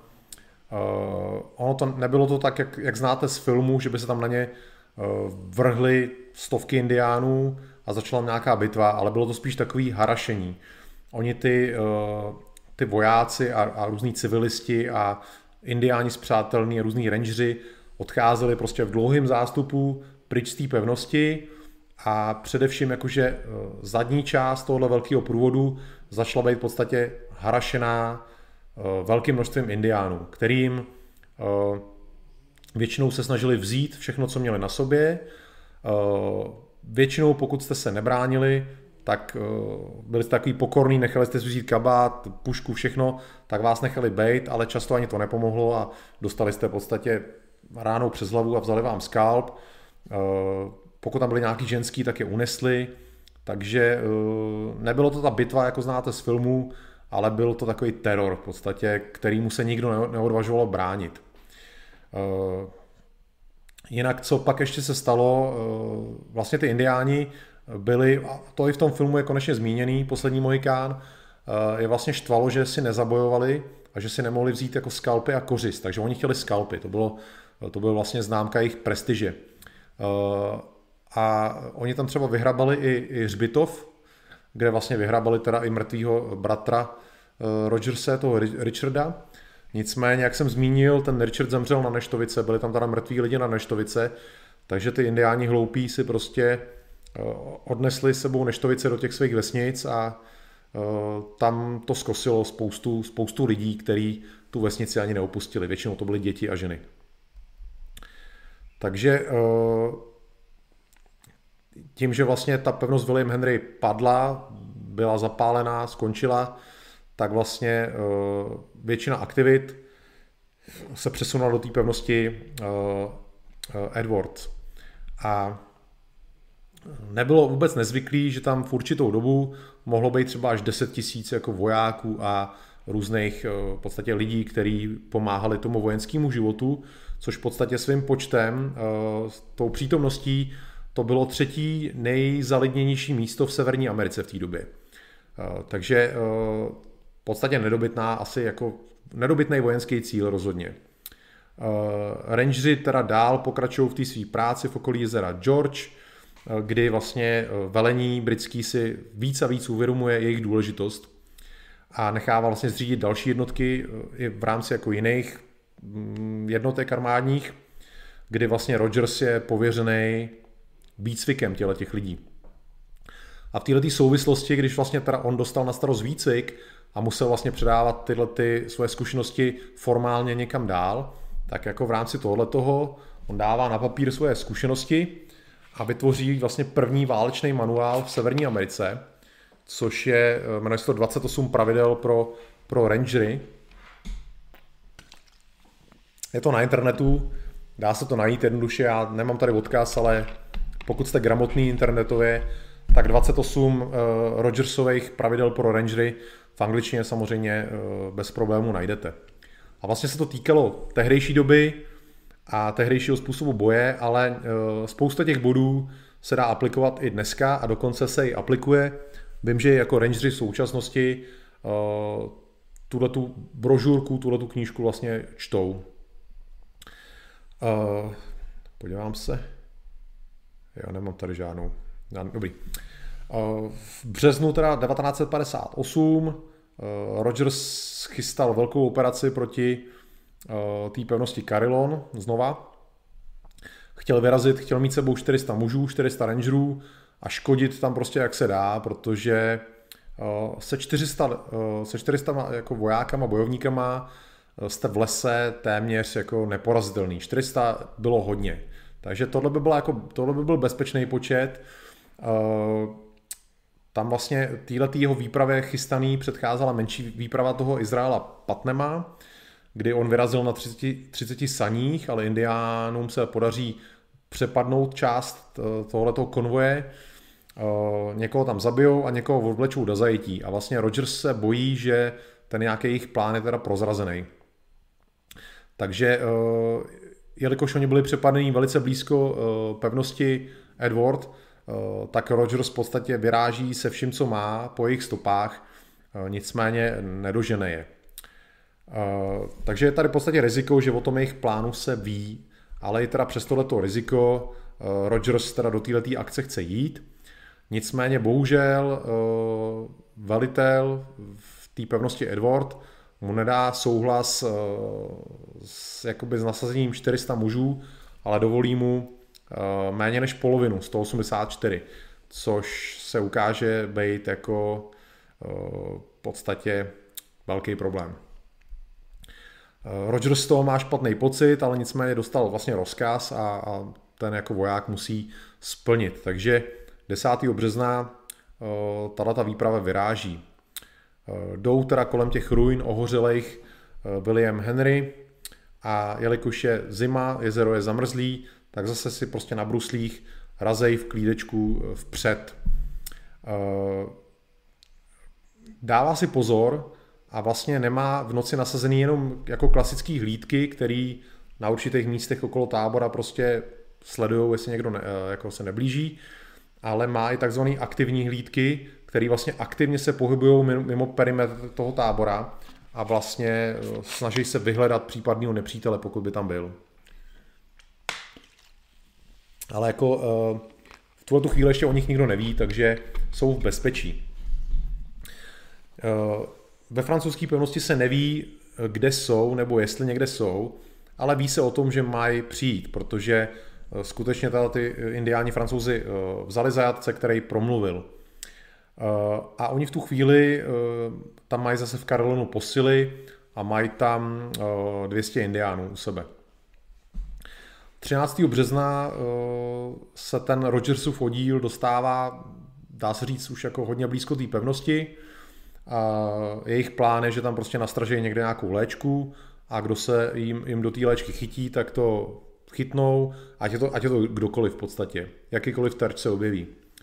Nicméně eh, tím, jak je sníh, tak oni samozřejmě nechávají stopy ve sněhu, ty jejich stopy jsou objevený eh, takovou indiánskou válečnou tlupou, která vlastně eh, vyrazila po nich, nebo v podstatě chtěla udělat to samý, ale obráceně, že jít slídit někam na jich a, a pokusit se kohokoliv najít.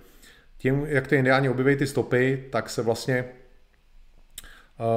vrátí okamžitě do pevnosti, varujou, že tam prostě objevili teda stopy nepřítele a okamžitě z té pevnosti vyráží asi stovka indiánů, který vede francouzský důstojník a asi po, já nevím, třech, čtyřech, pěti minutách, prostě po chvilce, taky skoro okamžitě, ale s určitým časovým rozestupem, vyráz, vyráží asi 200 francouzských vojáků a indiánů pod velením Jean Baptista Langiho, který je vnímaný v té době jako jeden z nejlepších v podstatě velitelů pro lesní boj, který ho francouzi v, jakoby v Severní Americe měli.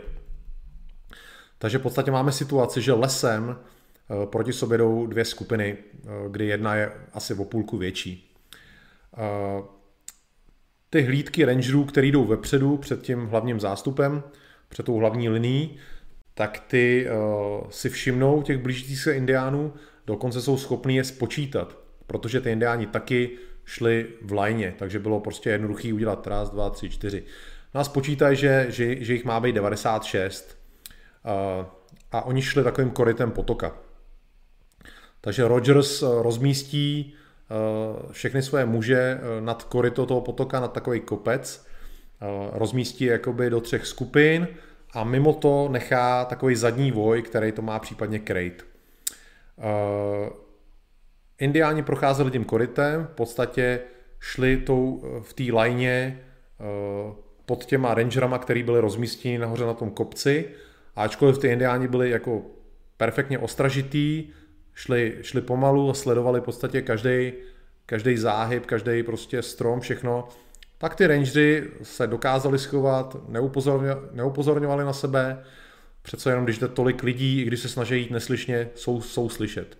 Takže oni nepotřebovali na nějak vidět a e, rozkaz byl ten, že ve chvíli, kdy v podstatě padne výstřel, který udělá Rogers, že to začíná. Takže indiáni prošli v podstatě celá ta lajna pod nima a e, když už teda byl jako rozprostřený e, podél nich, tak Rogers teda zahájil palbu, k němu se okamžitě přidali ostatní. A přestože měli takovouhle dokonalou past připravenou a byli i relativně blízko těm, těm indiánům, tak jim úplně nehrál do karet terén. Tam byly různý, ať už stromy nebo překážky, které v podstatě bránili přímý nějaký střelbě. Takže po tom prvním výstřelu, po té první salvě, asi jenom 10 indiánů v podstatě padne, což určitě čekali, že to bude lepší. A zbytek v podstatě začíná okamžitě utíkat zpátky, protože nevědí, komu čelej a zase to, to pravidlo lesní boje je nevrhat se slepě do něčeho, ale v podstatě okamžitě zmizet, přeskupit se, krejt se, zjistit, zjistit co se dá. Uh, rangery začnou okamžitě pronásledovat, asi polovina z nich eh, se rozběhne za nima a eh, zbytek, co tam je, tak dobíjí raněný a bere skalpy a, a v podstatě jako vyčkává. Eh, ty rangery, co se za nima jako rozběhly, tak běží tím korytem potoka, což je v podstatě jako je klikatý koryto. No a ve chvíli, kdy prostě doběhnou za jeden záhyb tohoto koryta, tak vlastně v tu chvíli se tam ty utíkající indiáni Eh, potkávají s, tou, eh, s těma dvěma stovkama eh, vojáků a indiánů, který vlastně vyrazili po nich a spojí se teda v, jeden, v jednu velkou bandu, která v podstatě jako s připravenýma puškama tam stojí ve chvíli, kdy ty rangeři jim běhnou doslova do rány a ta palba z jejich strany je, je, je ničivá v podstatě. Daleko, daleko horší, daleko ničivější než předtím předvedli rangery z toho kopce. Ty, co tam nejsou zasažený nějakou kulkou, tak ve zmatku prostě padají jeden přes sebe, padají k zemi, v pár vteřinách prostě mají na zádech Kanaďany nebo, Franc- nebo Indiány s tomahavkama, který je tam rozsekávají na kusy a likvidují je, berou jim skalpy. Ty, co to přežijou, tak běžejí zpátky k tomu zbytku, utíkají zpátky do toho svahu, ze kterého předtím se běhli, jsou roztažený, aby teda předešli přepadu ze strany a postupně si tam teda vytvoří v lese nějakou frontu, dejme tomu, nějaký linie, který, kdy rangeři brání jednu linii a na druhé straně teda jejich nepřítel. Všude je klasický sníh, jsou velice blízko sebe, buď se střílí, nebo pokud se k sobě někdo přiblíží, tak dojde i na boj zblízka, většinou za pomocí tomahavků. Ztráty jsou tam teda jako extrémně vysoký. Já bych tady mohl mít možná takový zase nějaký obrázek ilustrační. Tak tohle je, tak to je opravdu ilustrační obrázek. Takhle teda vypadala ta krajina, dejme tomu. Uh, ale to asi jsem vám teď ukázat nechtěl, tak nevadí. Takhle nějak tam ty rangeři prostě, když nebyl sníh, chodili. Tak, tak já budu radši pokračovat v příběhu. Uh, tam vlastně uh, ty rangeři jsou tam rozptýlný. A jedna skupina, která je trošku stranou od uh, toho hlavního jako zástupu rangerů, tak si s francouzama dohodnou podmínky jako kapitulace, který oni volají na, na, na Rogerse. My se vzdáme, oni nám nabídli dobré podmínky. Rogers je varuje, ať to nedělají, ale oni prostě to přesto udělají. Zahodějí zbraně, eh, zvednou se, dají ruce nad hlavu a vzdají se. Eh, chytí je vlastně indiáni, který je připoutají jako zajatce ke stromu a pak většinu z nich, jak jsou připoutaný u toho stromu, tak většinu z nich v podstatě rozsekají na kusy. Rogers a další drží svoje pozice, eh, než eh, se setmí a pak klasicky nařizuje ústup. Eh, pokud budete číst těch 28 pravidel pro ty rangery, co se psal Rogers, tak pravidlo číslo 10, nebo jako zákon číslo 10, říká, že pokud je nepřítel v přesile a hrozí totální obklíčení, ten oddíl se má rozdrobit na co nejmenší v podstatě kousky, ať už jednotlivce nebo dvojice, prostě co nejmenší a každý se má po vlastní ose eh, vrátit nebo přemístit na předem dohodnutý místo.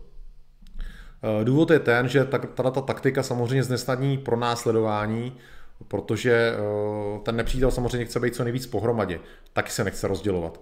Takže pokud začnou všichni udíkat každý jiným směrem, tak koho si vybrat jako k pronásledování. Že jo?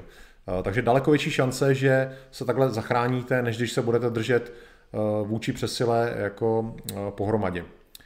Eh, takže tohle se přesně jako, tohle přesně udělají rangeři a vlastně sám utíká i Rogers.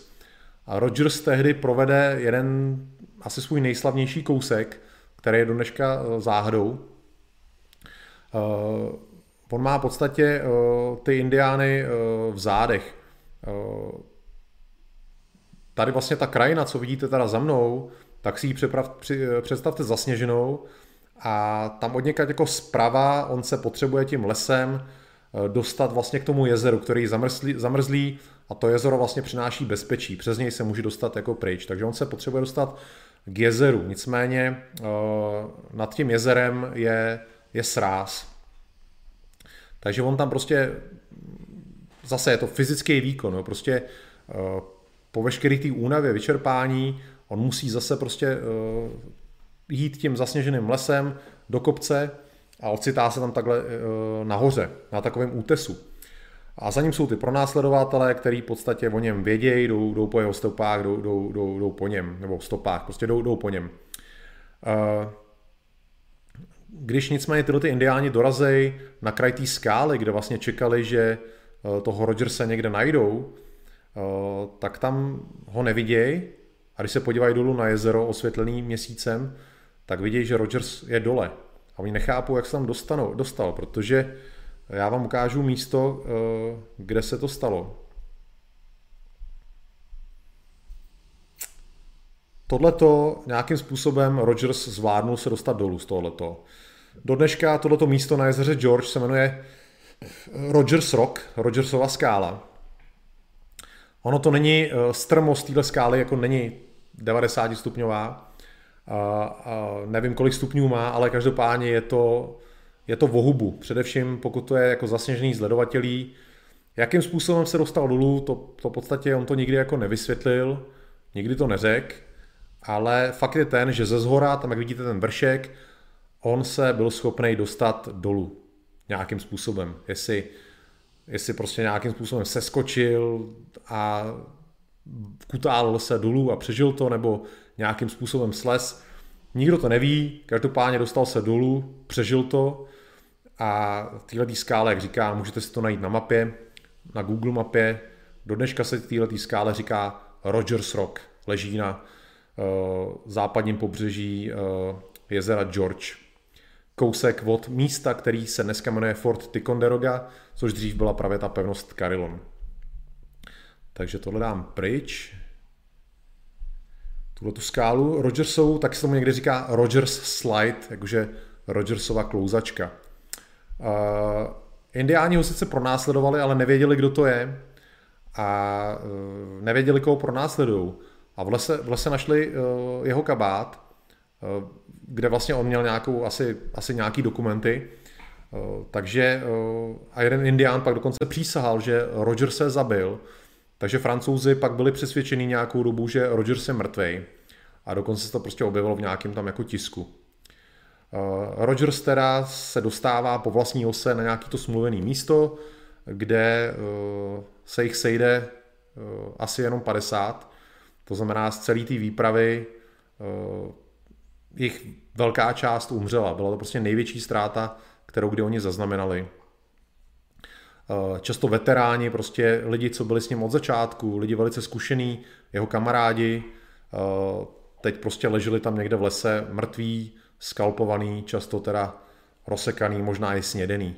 A pro Rogerse to byla obrovská rána, on to, on to těžce psychicky nes, protože samozřejmě si to vyčítal, on byl velitel, je byla to jeho zodpovědnost eh, a byli to prostě hlavně jeho kamarádi, byli to jeho svěřenci, který on učil. Eh, hrozně ho to tížilo, bylo to prostě pro něj jako obrovská rána. Takže po tomhletom eh, neúspěchu eh, se zdálo, že síla těch rangerů spočívá spíš teda v přepadech malých skupin nebo vůbec jako v malých akcích. že pokud spustí něco většího, že jim to úplně nedopadne. Ale jako na jejich obranu je třeba říct, že jak ta první bitva na Sněžnicích, tak tahle ta druhá bitva na Sněžnicích, která se vlastně, tady tak se jmenuje druhá bitva na Sněžnicích, takže vlastně oni vždycky čelili uh, přesile. Nebyl to vyrovnaný úplně boj, vždycky prostě proti sobě měli přesilu, takže uh, i z toho důvodu mohli jednoduše jako uh, prohrát. Uh, pokračují samozřejmě dál svý práci, válka pokračuje, takže oni nemůžou jako se na to nějak vykašlat, takže doplňují řady o nováčky, Rogers je zase cvičí, oni jsou naproti té pevnosti Edward, do dneška je ostrov, nebo uh, tehdy se jmenoval jinak, Dneska se to jmenuje Rogers Island, takže Rogersův ostrov. Eh, tak tam vlastně eh, rangeři mají svoji základnu, kde se trénují a připravují se prostě na další, na další boje. Zároveň dál vlastně pokračují v průzkumu kolem pevnosti Carillon. Eh, tahle ta pevnost je zásadní pro kontrolu toho jezera George, Britové si to uvědomují.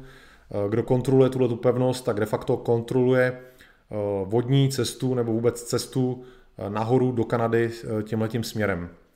Takže pokud vlastně eh, Britové chtějí někdy Kanadu dobít, musí dobít tuto tu pevnost, musí získat to jezero pod svou kontrolu. Eh, úkolu dobít pevnost Carillon se zhostí asi největší vojenská síla, která do té doby, a myslím, že nebylo do té doby jako větší vojenské operace, početnější. Asi nic takového se do té doby nestalo. Na, na místě, kde teda stála pevnost William Henry, se postaví takový provizorní tábor, dotáhnou se tam eh, čluny, nějaký menší lodě a sejde se tam eh, na začátku července 1758 6 000 britských vojáků a 12 000, 12 000 provinčních vojáků, rangerů a indiánů, takže 18 000 mužů. Jak říkám, největší síla, co se do té doby v Severní Americe takhle sešla k boji. Proti ním, což zjistili Rogersovi rangeři během výzvěd, proti ním stála necelá pětina v té pevnosti Carillon, což bylo taky hodně, jako na tu dobu. Rogers, když dělá průzkum, tak opět málem přijde o život, má sebou 50 mužů, narazí na ně hlídka francouzská a Rogers má co dělat, aby, aby se prostě z toho zase dostal.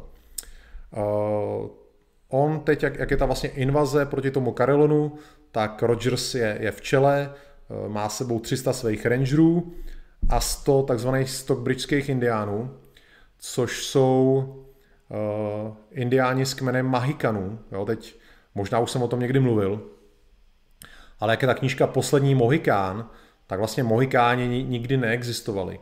Ale existovaly dva kmeny, které měly velice podobné jméno. Byli to Mahikani a pak to byli Mohegani. Uh, Tyhle ty Mahikani uh, byli v 17. století postupně zničený Mohavkama, což byli Irokézové. Uh, oni byli dřív hodně silný kmen, ty Mahikani, ale ty Irokézové v podstatě rozbili a oni se pak stáhli víc jako k anglickým osadám, koloním a vlastně přijali protestantismus a žili tam v různých takzvaných modlitebních městech. A jedna z tak, nebo takzvaných městech, spíš to byly takové vesnice. A jedna z těch vesnic se jmenovala Stockbridge a vlastně tyhle ty Mahikani žijící v této vesnici Stockbridge se jmenovali Stockbridgeský indiáni, ale byli to de facto teda Mahikani.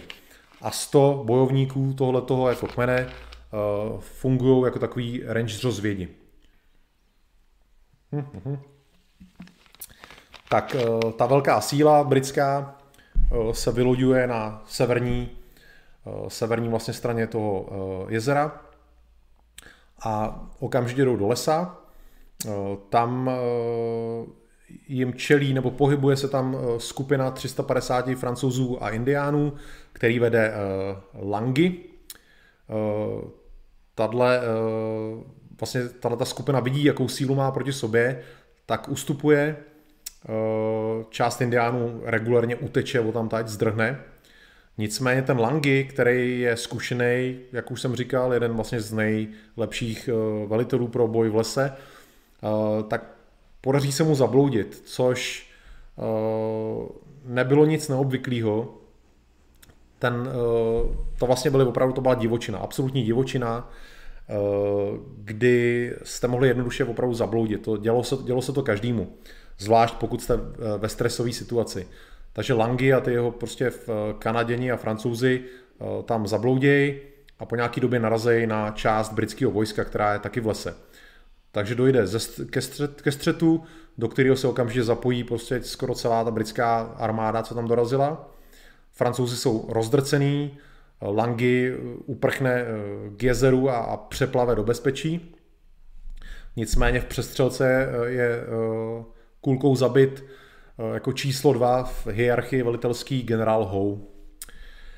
Eh, ačkoliv ty Britové měli obrovskou přesilu, tak nebyli schopni ji využít, protože francouzi se na ně velice dobře připravili. Tu pevnost bránil eh, vrchní, vrchní vlastně tam velitel francouzských vojsk Marquis Montcalm, který teda kromě teda jako opevnění pevnosti ještě vybudoval takový zákopy okolo pevnosti, nechal tam pokácet stromy, dal tam spoustu různého, eh, spoustu různých větví, ve kterých se bylo velice těžký eh, pohybovat. Bylo to v podstatě něco jako ostatý drát dneska, nebo v první, druhé světové válce se vlastně nasazoval ostatý drát, který znemožňoval nějaký snadný pohyb vlastně přes nějaký prostranství.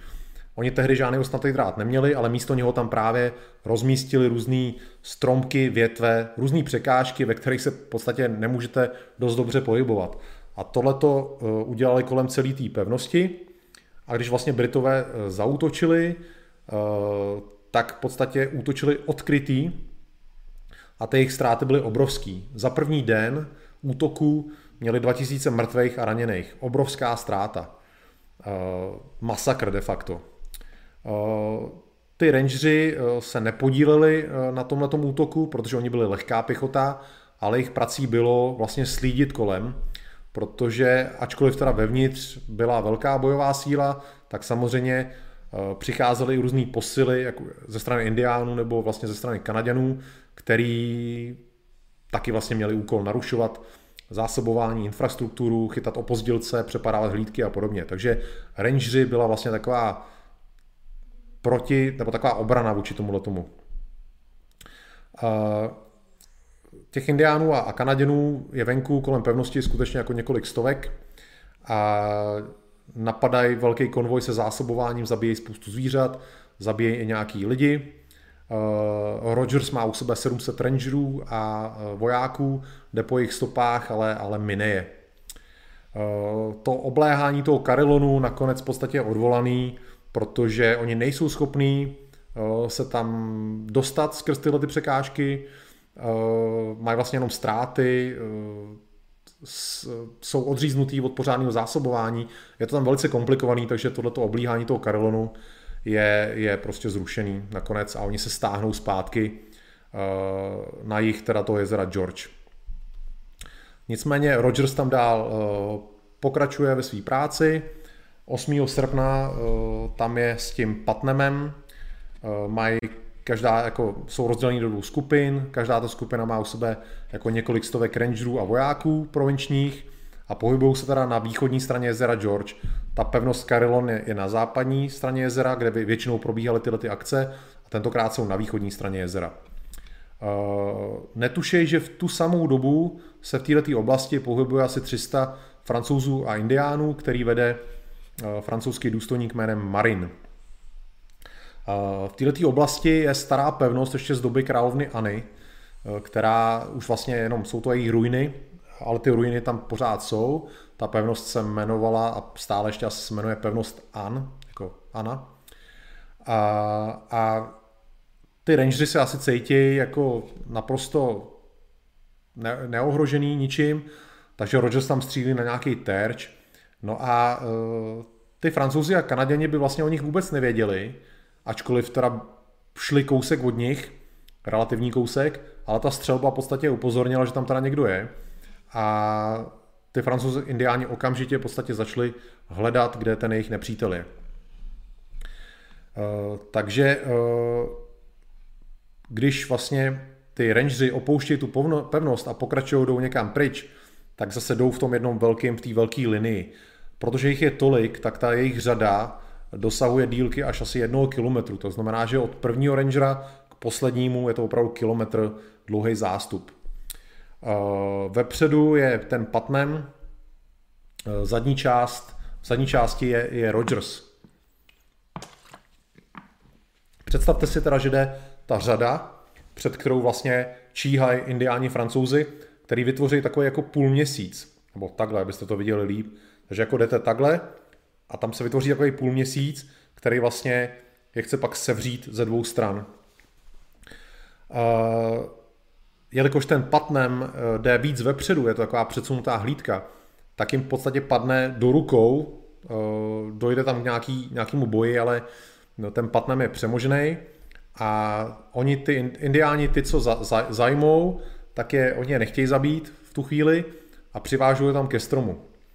Uh, to už tam blíží ty ostatní rangeři a vojáci, spěchají tam a dochází k přestřelce, kdy obě strany po sobě střílej. Ten patnem je u toho stromu přivázaný a tam vlastně kolem něj uh, jakoby lítají kulky, které se zaryvají do stromu a tak. Nicméně ani, ani jedna ho nezasáhne. Ty rangeři se tlačí dopředu, francouzi a indiáni jsou pod tlakem. Uh, nějaký indián se ho chce zbavit, tak prostě hodí po něm tomahawk ten se mu zasekne vedle hlavy, ale nic. Eh, pak k němu přijde nějaký francouzský voják, eh, namíří mu pušku na hrudník, zmáčne kohoutek, výstřel nevíde. Eh, takže prostě dva pokusy ho nějak zabít, nepodaří se. Ta bitva už teda otáčí v Rogersův prospěch a francouzi a indiáni se po klasickým lesním způsobu teda rozdělují do skupinek a mizej pryč. Mají tam asi 50 mrtvých, nicméně toho Patnema odřezávají a berou, berou sebou. Po té cestě ho různě trápej, různě ho mučej a nakonec se ho rozhodnou upálit. Uh, upálení zajatců bylo zase mezi indiánama dost, dost častý. Uh, praktikovali to naprosto všichni. Buď se to dělalo u nějakého kůlu, pokud nějaký kůl existoval, ale většinou k tomu opravdu použili normálně jako živej, živej strom rostoucí, kdy zajáci nějak přivázali, pak kolem něho prostě dali různých chrastí a tak, pak to zapálili a, a sledovali ho, jak, jak se škvaří. Takže tohle to vlastně chtěli udělat i, i Patnemovi, uh, svlíkli ho do naha, aby, aby viděli, jak se mu bude škvařit kůže. Uh, připoutají ho teda ke stromu, vytvoří kolem něj hranici, uh, která bude dobře hořet, no a pak teda uh, rozdělají oheň a tu hranici zapálej. Nicméně v tu chvíli, jako nějaký znamení, se spustil déšť, který ten oheň uhasil. Ty indiáni byli pověrčiví, byli v šoku, nicméně, když pak ten déšť stejně jak rychle jako se spustil, taky skončil, tak v podstatě to chtěli dokončit, ten svůj ďábelský plán. Takže zase nějakým způsobem prostě se jim to podařilo zapálit a ten Patnem to pak popisoval v nějakých svých vzpomínkách, že prostě ten oheň zase začínal pomalinku hořet, uh, ten Patnem se snažil prostě různě odvracet od, od toho žáru, aby ho to nedostalo. Ty indiáni tam před ním skákali, vydávali ty svý skřeky, divoký, uh, zase prostě kontrast dvou naprosto rozdílných světů prej neskrývali radost jako nad tím, co se před nima odehrává. Oni, oni měli radost, je, je bavilo, eh, když viděli něčí trápení. Nicméně Patnem, Patnem měl zase štěstí, eh, na místě se objevil ten eh, francouzský důstojník Marin, který je všechny ved, který tam prostě vběhnul, rozkopal to dříví kolem něj hořící, jeho odvázal a vzal si ho pod ochranu. Ten Patnem sice strávil nějaký čas v zajetí, ale pak byl tam nakonec propuštěný. No a teď se dostaneme konečně, koukám, že už vysílám hodinu a tři čtvrtě, masakr, teď se dostaneme k té nejznámější akci, který Rogersovi Rangeři provedli. Podívám se, jestli tady ještě jste. Jo, jste tady, posloucháte. Dneska, jak jsem, hlásil jsem, že dneska to bude delší, no. Takže snad tady ještě eh, to vydržíte, protože teď přijdou ty nejznámější historky. Uh, ta největší, nejsmělejší akce, kterou Rogersovi Rangeři provedli, bylo to i sfilmovaný v roce 1940. Byl útok, přepadení indiánské vesnice St. Francis. Už jsem o ní dneska mluvil, že to je vesnice, ve které byl v roce 1752 vězněný ten John Stark, kdy tam musel projít tou uličkou a, a kdy vlastně nějaký indiány zbyl a díky tomu oni si ho pak vážili. Nicméně tady ta vesnice byla zdrojem mnoha přepadů těch vlastně osad nebo chat v pohraničí. Spoustu bílejch osadníků bylo povražděný, povražděných indiánama z této vesnice. To znamená, bylo, bylo strašně důležité se této vesnice zbavit, aby tohleto zabíjení skončilo. Takhle daleko se angličani nebo jako lidi z kolonií odvážili naposled v roce 1692 nebo 3, teď se nejsem jistý, kdy byla válka krále Williama a myslím, že to byl Peter Schuller, což byl jako holandian, ale už teda eh, v anglických službách v podstatě, protože eh, holanděni tam přišli o ty své kolonie, tak tehdy eh, s Mohavkama a s Moheganama šli přepadnout vlastně francouze, myslím, že někam k Montrealu nebo Chambly, teď už nevím přesně kam to šli, ale už prostě desítky let se tam takhle nikdo neodvážil. Eh, byli to vždycky právě ty indiáni, kdo, kdo odcházeli na, na to území anglický, šířit zkázu a, a vraždit. Takže oni se tam cítili v těch svých vesnicích v podstatě v bezpečí a, a vraceli se domů nepotrestaný. Ty kolonie potřebovaly morální vzpruhu a Kanaděni, Kanada a jejich indiáni potřebovali zase lekci. Eh, je důležitý říct, že teda situace kolem toho jezera George se mezi tím eh, změnila. Britové zase zautočili na ten Carillon, tentokrát francouzi zvolili ústup a Britové se té pevnosti změň, e, zmocnili a přejmenovali ji na pevnost Ticonderoga. Francouzi se stahují jak od, od jezera George, tak od jezera Champlain a přemístějí se nad jezero Champlain na řeku Richelieu, kde vlastně jsou jejich nejbližší pevnůstky, jinak jsou pak až teda vejš u Montrealu a, a tak tam. Nicméně 13. září padne Quebec, který je dobyt jako z druhé strany než této uh, jižní. Uh, v bitvě, která tam proběhne, padnou oba velitelé z obou stran, jak ten Montcalm, ten, co dobil, ten, co dobil pevnost William Henry a ten, co vlastně uh, bránil tu pevnost Carillon předtím a britský generál Wolf. A ten samý den, co padne Quebec, vyráží z pevnosti Crown Point, což je přejmenovaná pevnost San Frederick, kterou zase taky Britové dostali jako do svých rukou, tak z Crown Point vyráží oddíl rangerů a indiánů, který teda vede Rogers a který mají úkol teda zničit tu pevnost nebo tu vesnici St. Francis, kdy teda jenom Rogers ví, co je jejich cílem je před nima velice dlouhá cesta, která, eh, když se podíváte, když se teď podíváte, to já třeba často dělám, vždycky, když si čtu o těch, těch starých věcech, tak se dívám na Google mapu, abych si tak udělal nějakou představu. Takže pokud teď se chcete podívat, tak si běžte na Google mapu a dejte si tam eh, Crown Point v New Yorku, ve státě New York a dejte si tam ten uh, Sant jako ST Francis nahoře uvidíte, že to prostě vzdušnou čarou je nějakých 250 km. Oni samozřejmě vzdušnou čarou nešli, eh, takže eh, ta cesta byla eh, mnohem delší. Nějaký zkratky nepřipadaly v úvahu. Ta vesnice San Francis, zmínil jsem, že to byla teda převážně vesnice Abenaků, ale byl to spíš takový jako tavící kotel.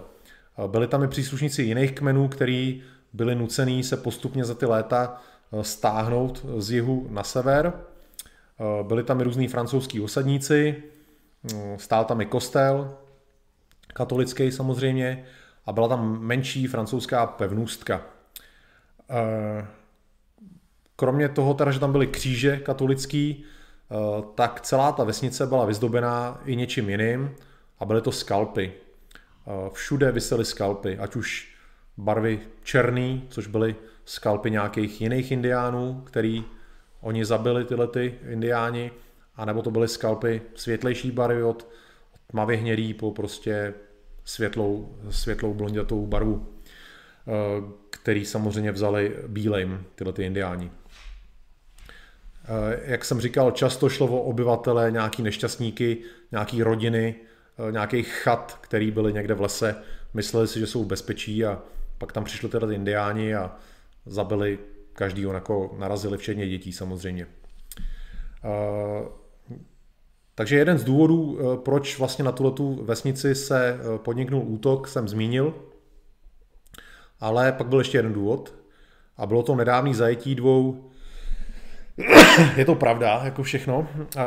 Bylo zajetí dvou důstojníků anglických, kteří byli vyslaní nahoru do Kanady s nějakýma Mahikanama, Indiánama v podstatě eh, šli tam přemluvit indiány, aby přestali bojovat na straně francouzů a, a vlastně tam šli i, i vyzvídat.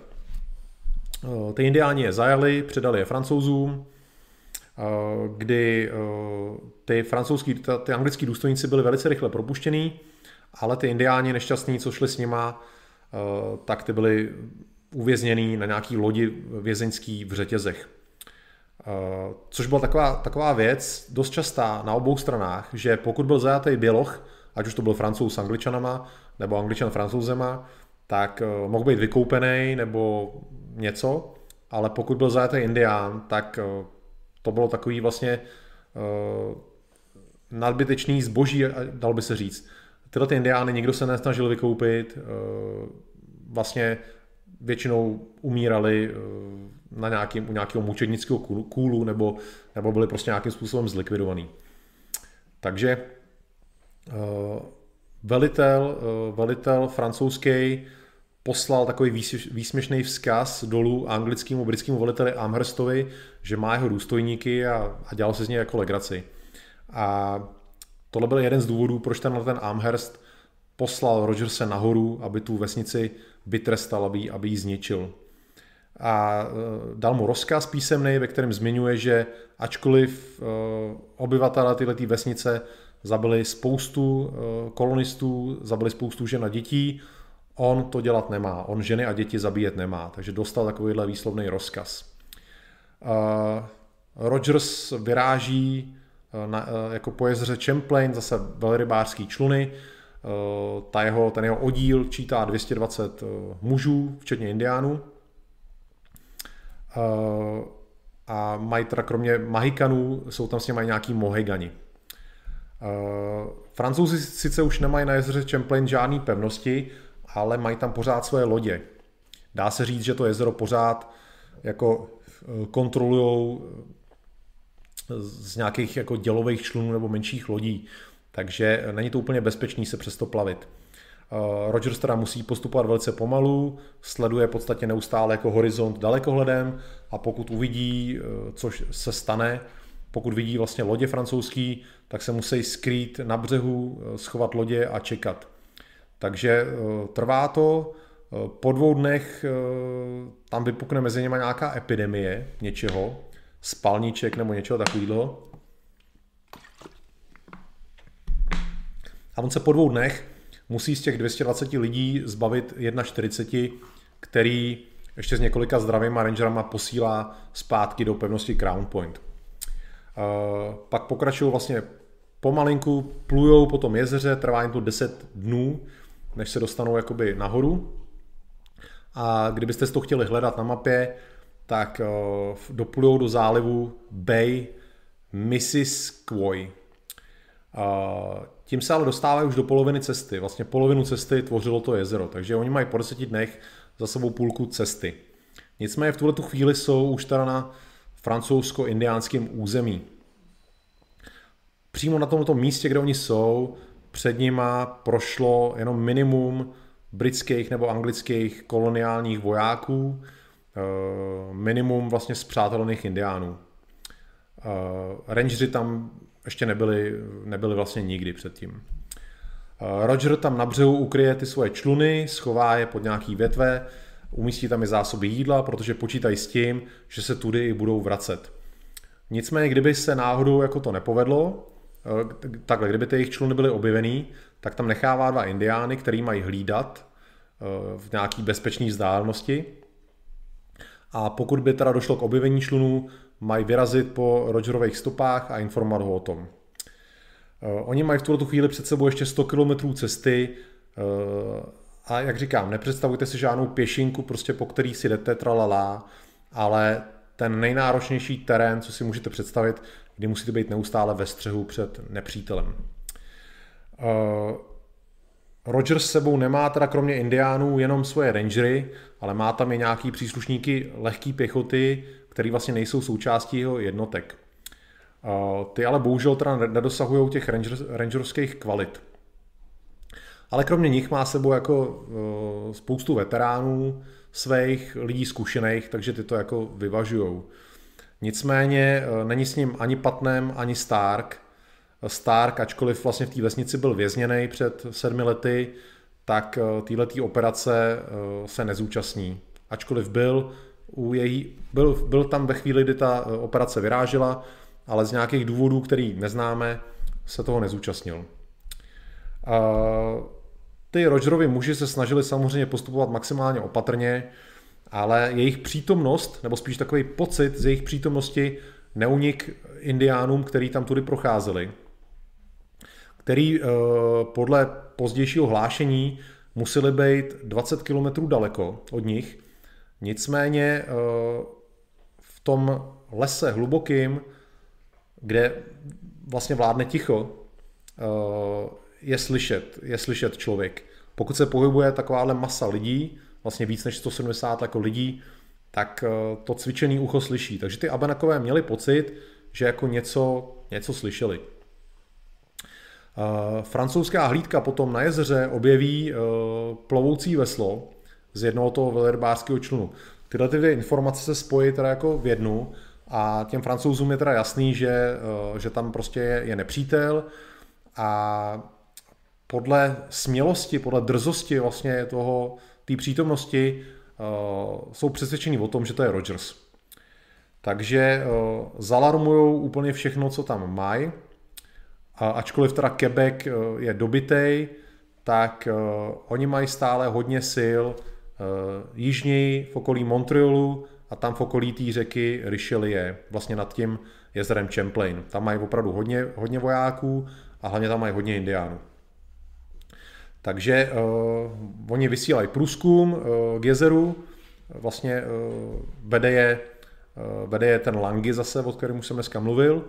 V podstatě prohledávají břeh jezera na severu a netrvá jim dlouho a objeví, objeví ty schované čluny velrybářský. Nicméně uh, to vidějí ty dva zvědi, který tam byli zanechaný indiánský, který spěchají v podstatě za Rogersem mu, tohleto sdělit. Francouzi uvažují, jako, eh, proč tam teda nepřítel je, jaký můžou být jeho cíle a jedna z možností, která je napadne, že bude jako napadná, je ta vesnice St. Francis. Takže uh, vydají rozkazy, aby ta vesnice byla v podstatě bráněná. A to místo, kde Rogers nechal svoje eh, čluny, tak tam uh, hlídá 200 vojáků a dalších 200 se vydává po stopách vlastně toho Rogerse takže jdou jim, jsou asi dva dny za nima, eh, nebo kolik a, a v podstatě jdou po jejich stopách.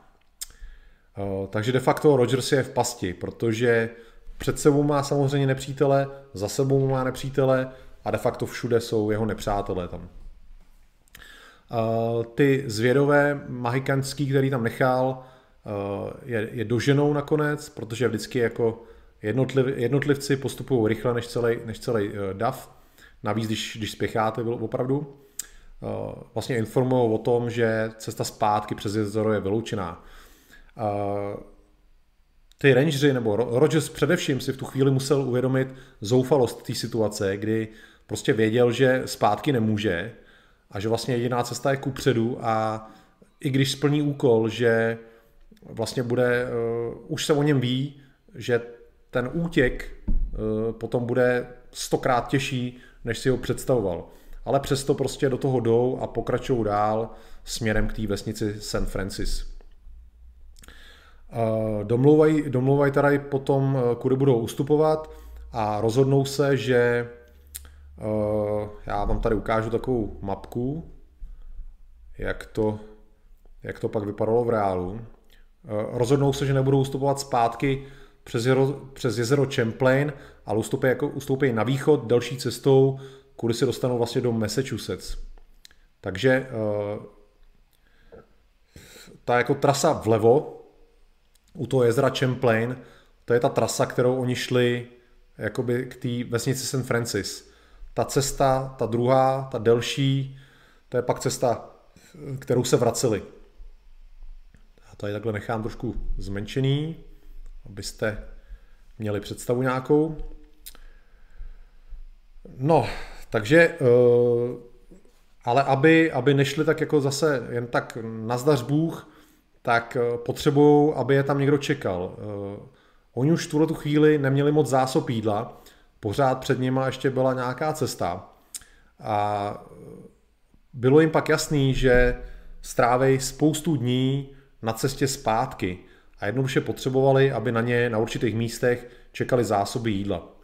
Takže on uh, nechává odejít dalších sedm rangerů, který se tak cítí jako fyzicky nejhůř uh, z těch všech.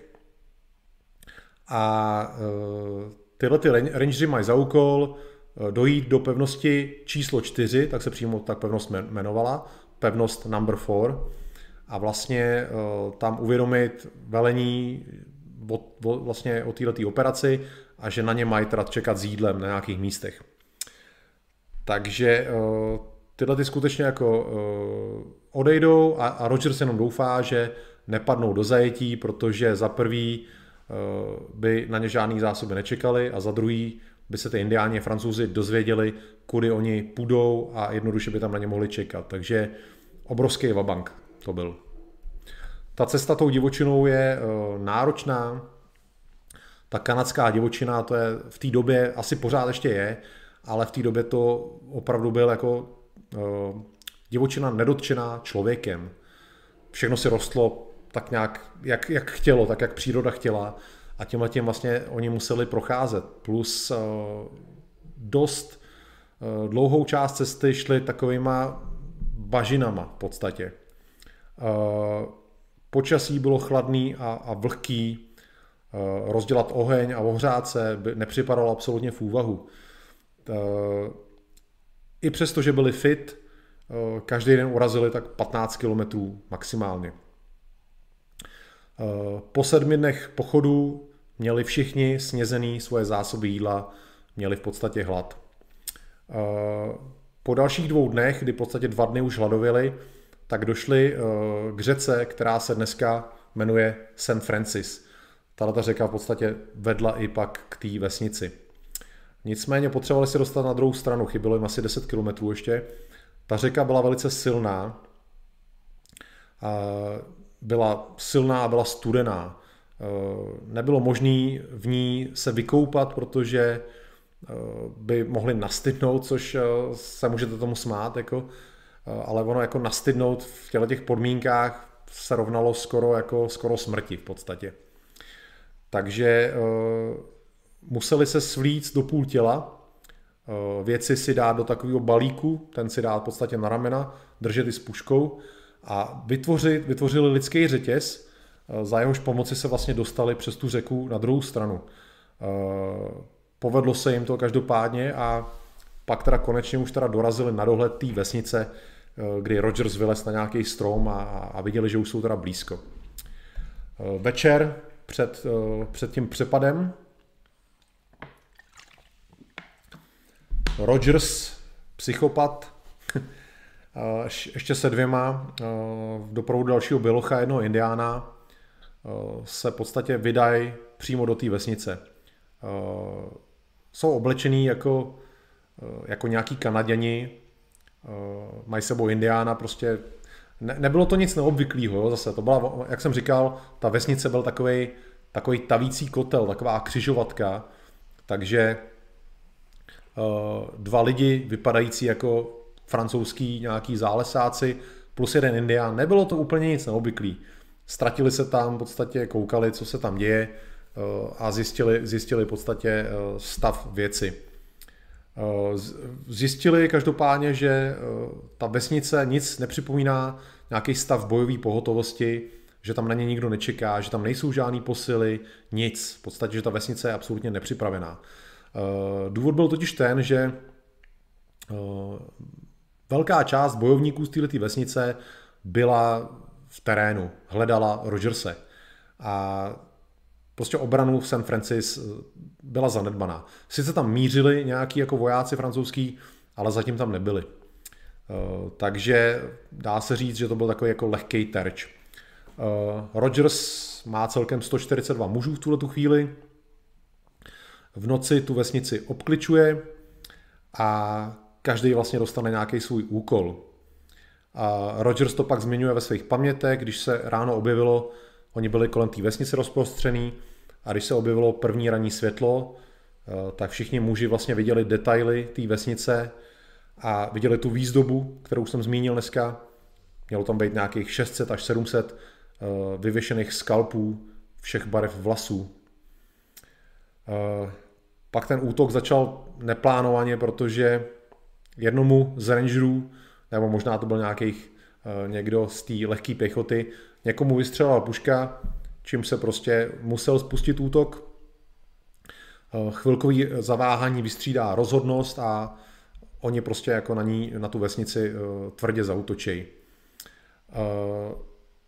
Ty indiáni rozespalí v podstatě jsou, dá se říct, jsou masakrovaný ta útočící prostě síla používají za začátku sekiry a nože, aby byly tichý, ale pak už vlastně dojde i na pušky a eh, likvidují, co se dá.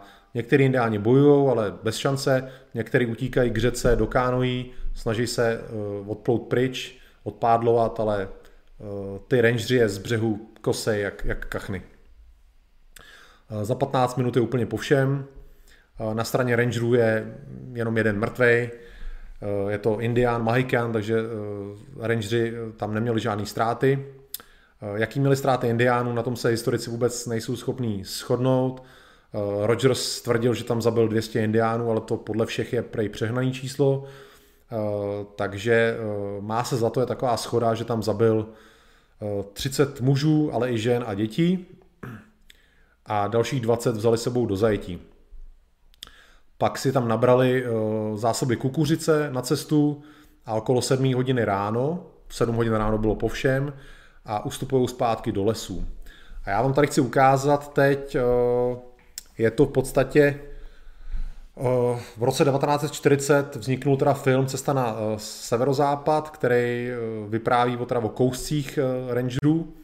A tohleto byla tehdejší asi upoutávka v kinech, má asi dvě minuty a vlastně ukazuje některý záběry z tohoto filmu. Takže já vám to teď pustím, abyste se na to podívali. Takže máme takovou malinkatou dvouminutovou pauzu, kdy já nebudu mluvit a budete se dvě minuty dívat na Eh, kulturní upoutávku na film Cesta na severozápad.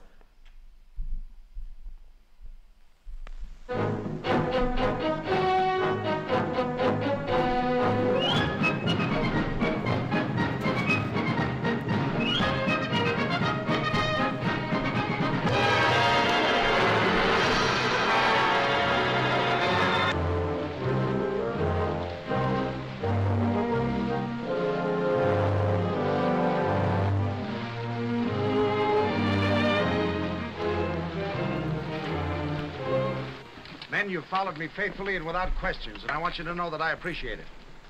And now it's time you should know where we're going. I don't have to tell you who the Abenakis are.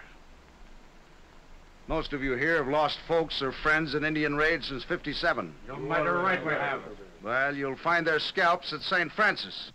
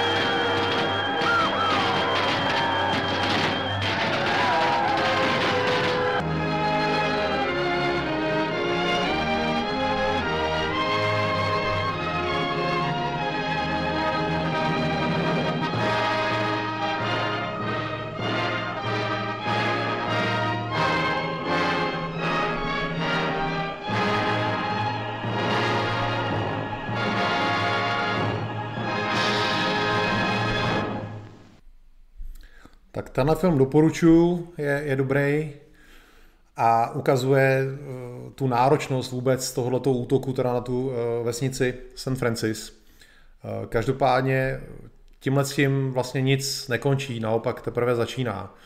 Je 4. říjen, oni jsou v podstatě po bitvě, mají sebou nějaký zajatce, mají sebou trošku jídla a před sebou stovky kilometrů divočinou nepřátelským prostředím, takže něco neskutečného.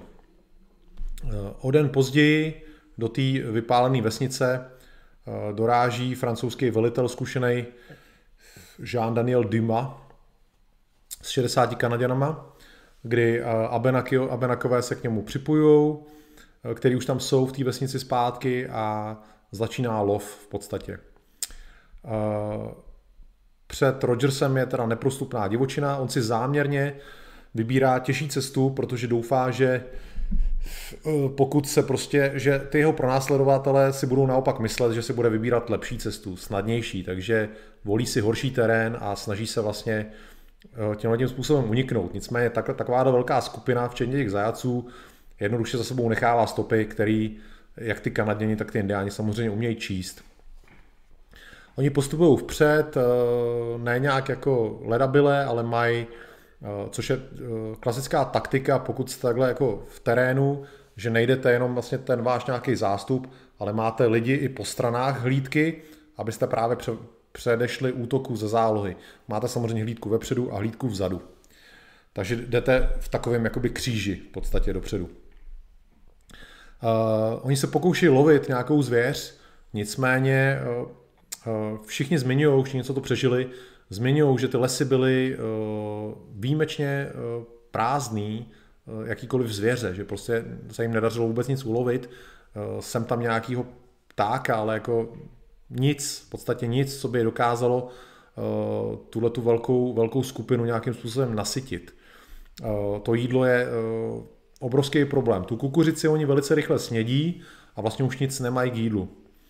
A protože vlastně je eh, jednodušší eh, nakrmit eh, menší skupinky, které budou zvlášť, než tuhle velkou bandu.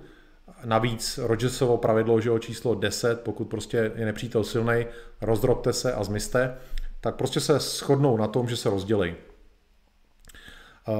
Výhoda jejich velké skupiny by byla, že vlastně by se dokázali ubránit komukoliv. Eh, ačkoliv je pronásledovali, tak eh, nebylo jich, nebylo jich víc než těch 141. Takže tahle velká skupina by se sice ubránila, ale zase by eh, velice rychle prostě umřela hlady. Takže se museli takhle rozhodnout, co udělají a rozhodli se, že prostě mm, risknou to a že spíš prostě budou se snažit jako přežít a na, na, jako nakrmit a doufat, že je prostě nikdo nechytí. No. Takže se rozdělí na, na několik skupin, každá je menší než 20, 20 lidí, takže jsou fakt jako menší skupinky. Akorát Rogers má eh, největší skupinu, protože jsou v ní i ty zajatci.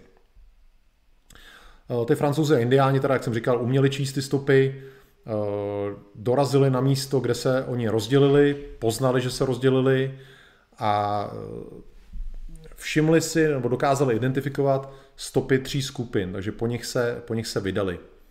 Eh, těch skupin bylo asi víc než 10, nebo asi 10 jich bylo celkem, ale ty francouzi indiáni vyrazili teda po stopách tří. Eh, po dvou dnech dohánějí první skupinu, eh, je tam dojde ke krátké bitvě, v podstatě ty, ty rangeři jsou hladoví, bez síly, ploužejí se v podstatě tím lesem, takže při útoku vlastně indiánů jsou zabití dva důstojníci, pět dalších mužů, zbytek, zbytek uniká. Ty mrtví, co tam zůstanou, indiáně prostě klasicky rozsekají na kusy, to byla taky taková jejich uh, typická věc, že usekávali ruce, kusy těla. A tyhle ty kusy těla naházejí do řeky, ve které ty kusy těla plavou. Další skupina francouzů a indiánů, kterou vede ten francouzský důstojník Dimas, tak do, dohánějí jinou skupinu někde jinde Eh, zase pak jakoby psal do zprávy, že eh, ty rangeři šli jako roboti v podstatě vpřed, už víceméně jenom jako silou vůli. Eh, a když mezi ně pak ty indiáni francouzi vpadnou, že se ani nebránili v podstatě a ty francouzi indiáni většinu z nich pobijou. Ty, který nechají žít, tak odvedou zpátky do vesnice San Francis, kde místní ženy část těch zajaců zmasakrují. Jako takový ponížení.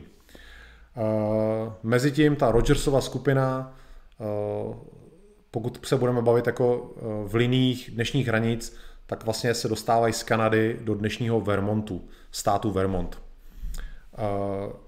Jinak ty lidi, co Rogers poslal zpátky, tak oni dorazili do Crown Point, odkud vlastně Rogers vyrazil a skutečně teda jako se daří eh, poslat rozkazy do té pevnosti číslo 4, že mají na těch smluvených místech prostě nechat eh, vojáky eh, se zásobama jídla. Takže to na to všechno se jako zařizuje a maká se na tom. Stejně jako nahoře v Kanadě, i tady v tom Vermontu nikde nejsou žádný zvířata, který by jako oni mohli ulovit. Prostě nemají šanci jakkoliv utišit ten svůj hlad. Eh, jedí opravdu, co se dá, eh, jedí různý lesní ovoce, prostě eh, cokoliv, cokoliv, co je možný, ovšem je to hrozně málo, že jo? je to jako trošku to podráždí žaludek, udržuje je to nějak, ale jejich tělo samozřejmě ztrácí, přišlo už asi o všechen tuk vnitřní, teď už vlastně ztrácejí svaly, de facto tomhle stavu nakonec přichází smrt. Takže v tomhle, eh, takhle oni hladoví v podstatě pořád uh, postupují někam dál a mají obrovský hlad, je to prostě hlad extrémní, který si asi někdo, kdo to nezažil, nedokáže představit. Ono je ještě něco jiného, jako mít hlad a válet se prostě na posteli a mít hlad a muset vlastně denně urazit uh, nějakou vzdálenost, kdy vlastně spalujete energii, kterou nemáte vlastně odkud už brát, takže uh, něco opravdu nepředstavitelného. Uh, jiná skupina rangerů, ne ty Rogersovi, uh, jako ta jeho skupina, ale jiný, po několika dnech bloudění narazej, jdou kolem řeky nebo potoka něčeho a narazej tam na zbytky těch svých rozsekaných kamarádů, který tam v lese ty indiáni rozsekali na kousky a hodili do vody. A v tom svém zoufalství, v tom, v tom hladu eh, udělají něco, co jsme tady kdysi probírali v vymysílání. V podstatě skočí do té vody a začnou ty kusy těch těl svých kamarádů jíst, tak jak tam jsou. Jako zombies v podstatě. Když se jako nasytěj, tak eh, se ještě uříznou sebou do zásoby kus a, a pokračují dál. Eh, asi k tomu kanibalismu na té cestě zpátky se uchýlili všichni rangeři. Eh, Rogers se o tom nikdy nezmiňoval, ale těžko říct, jak by asi jinak přežili. Těžko, nevím. Každopádně téměř jako všechny ostatní jako vzpomínky uh, zmiňují, že se dopustili teda kanibalismu.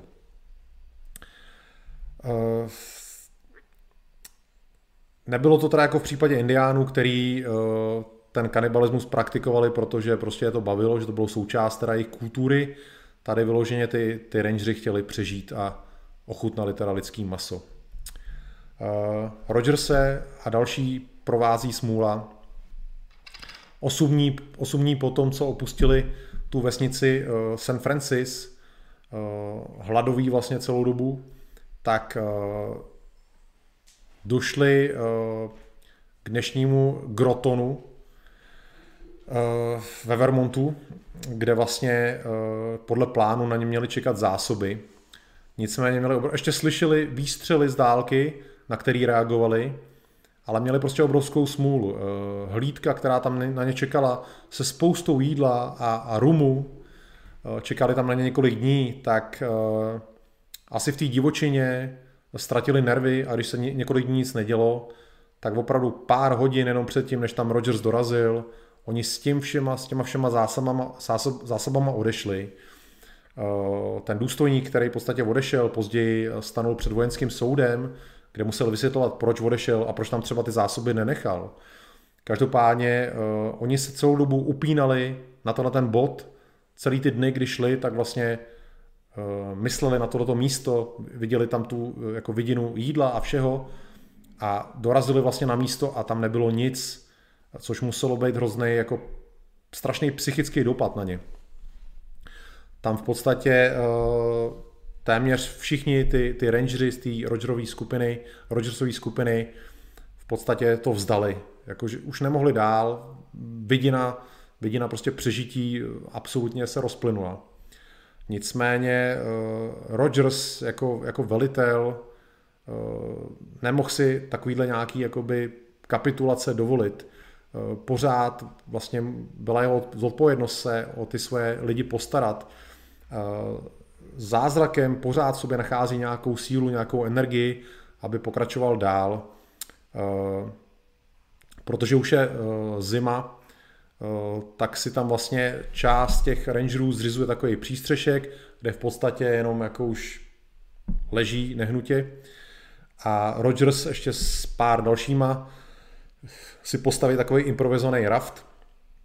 A po řece, která tam je, po který pár hodin předtím odpluli ty Eh, ty vojáci, tak v podstatě plujou na jich, aby se vlastně dostali ke svým.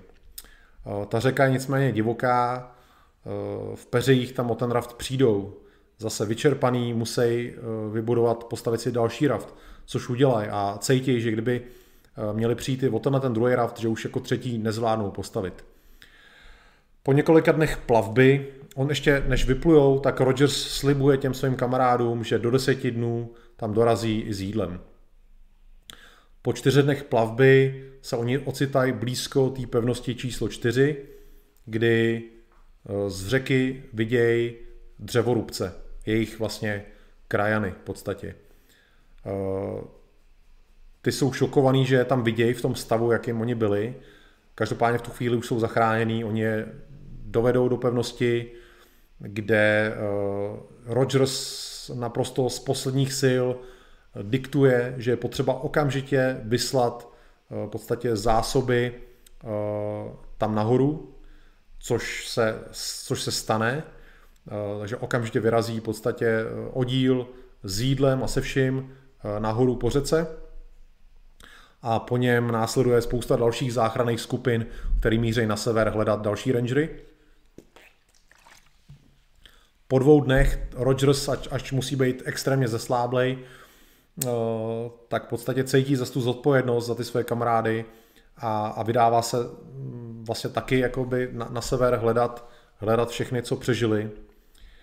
A nakonec teda, když je, když je po všem, tak eh, do té pevnosti číslo 4 z té celé výpravy dorazí 63 rangerů a do Crown Point 17, takže 80 přežije z těch 142, část je uh, zajatá, část je zavražděná část umře hlady někde v lesích. Eh, když pak Rogers po tomhle tom všem se objeví eh, v lednu 1760 v New Yorku, tak zase o něm všechny noviny píšou a je to, je to hvězda, je to hvězda, je to v podstatě hrdina. Jinak eh, na začátku roku 1760 už v podstatě většina těch francouzských pevností v Severní Americe byla ztracená, Kromě pár pevnůstek na řece Richelieu zbývá už jenom nahoře Montreal. Eh, Kanaděni, včetně Indiánů, různých milic, mají už jenom 7 tisíc v podstatě bojovníků. Proti nim obrovská teda přesila Britů. Eh, nicméně ty Francouzi jsou pořád aktivní. Eh, Rogers jim zase padne málem za oběť. 12. února 1760 s nějakýma nováčkama cestuje z pevnosti Ticonderoga do Crown Point, což dřív byl Carillon, a San Frederick, kde vlastně i Rogers dřív číhal na francouze, tak teď tam číhají francouzi a indiáni. Uh, jsou přepadený, nějaký nováčci jsou zabitý, Rogers prostě zase Wofous uh, se z toho dostane. Nicméně na místě zůstane pokladna uh, plná peněz pro jeho vojáky, ve kterých jsou i jeho peníze, vlastně žolt, kdy on o všechno přijde a vlastně britský velení mu tohleto nikdy neproplatilo, což byl důvod, proč se Rogers postupně dostával do větších a větších dluhů, protože bylo jeho odpovědností uh, tu jednotku v podstatě zajišťovat uh, jí jako ošacení zbraně a, a žolt. Často to platil z vlastní kapsy, takže on se postupně začal velice zadlužovat. Uh, dlužil všude, kam se podíval. Jinak všechny ty britské síly v Americe se chystají zautočit na Montreal, Rogers a jeho rangeři jsou součástí této expedice. Mám víc a víc sucho v krku.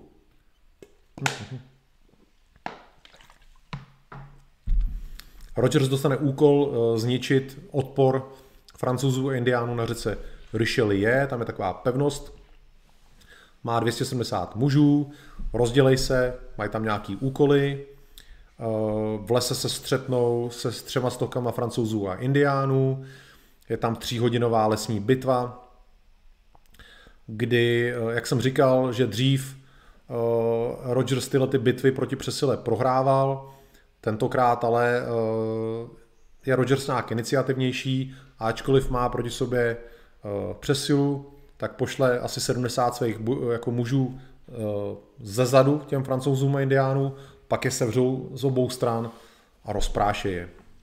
Pak ještě pronásledují asi dva kilometry a ty francouzi a indiáni se klasicky rozptýlej, takže tím je pro následování znemožněno.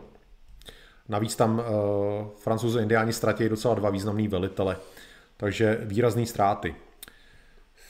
Indiáni pak postupně začnou francouze opouštět a vrací se do svých vesnic a francouzi se vlastně na tu válku už jako zůstanou sami. Uh, v září 1760 pak padne Montreal, trošku se pak ještě bojuje v té Akádii, ale v Americe, v Kanadě eh, na té hlavní pevnině je v podstatě dobojováno.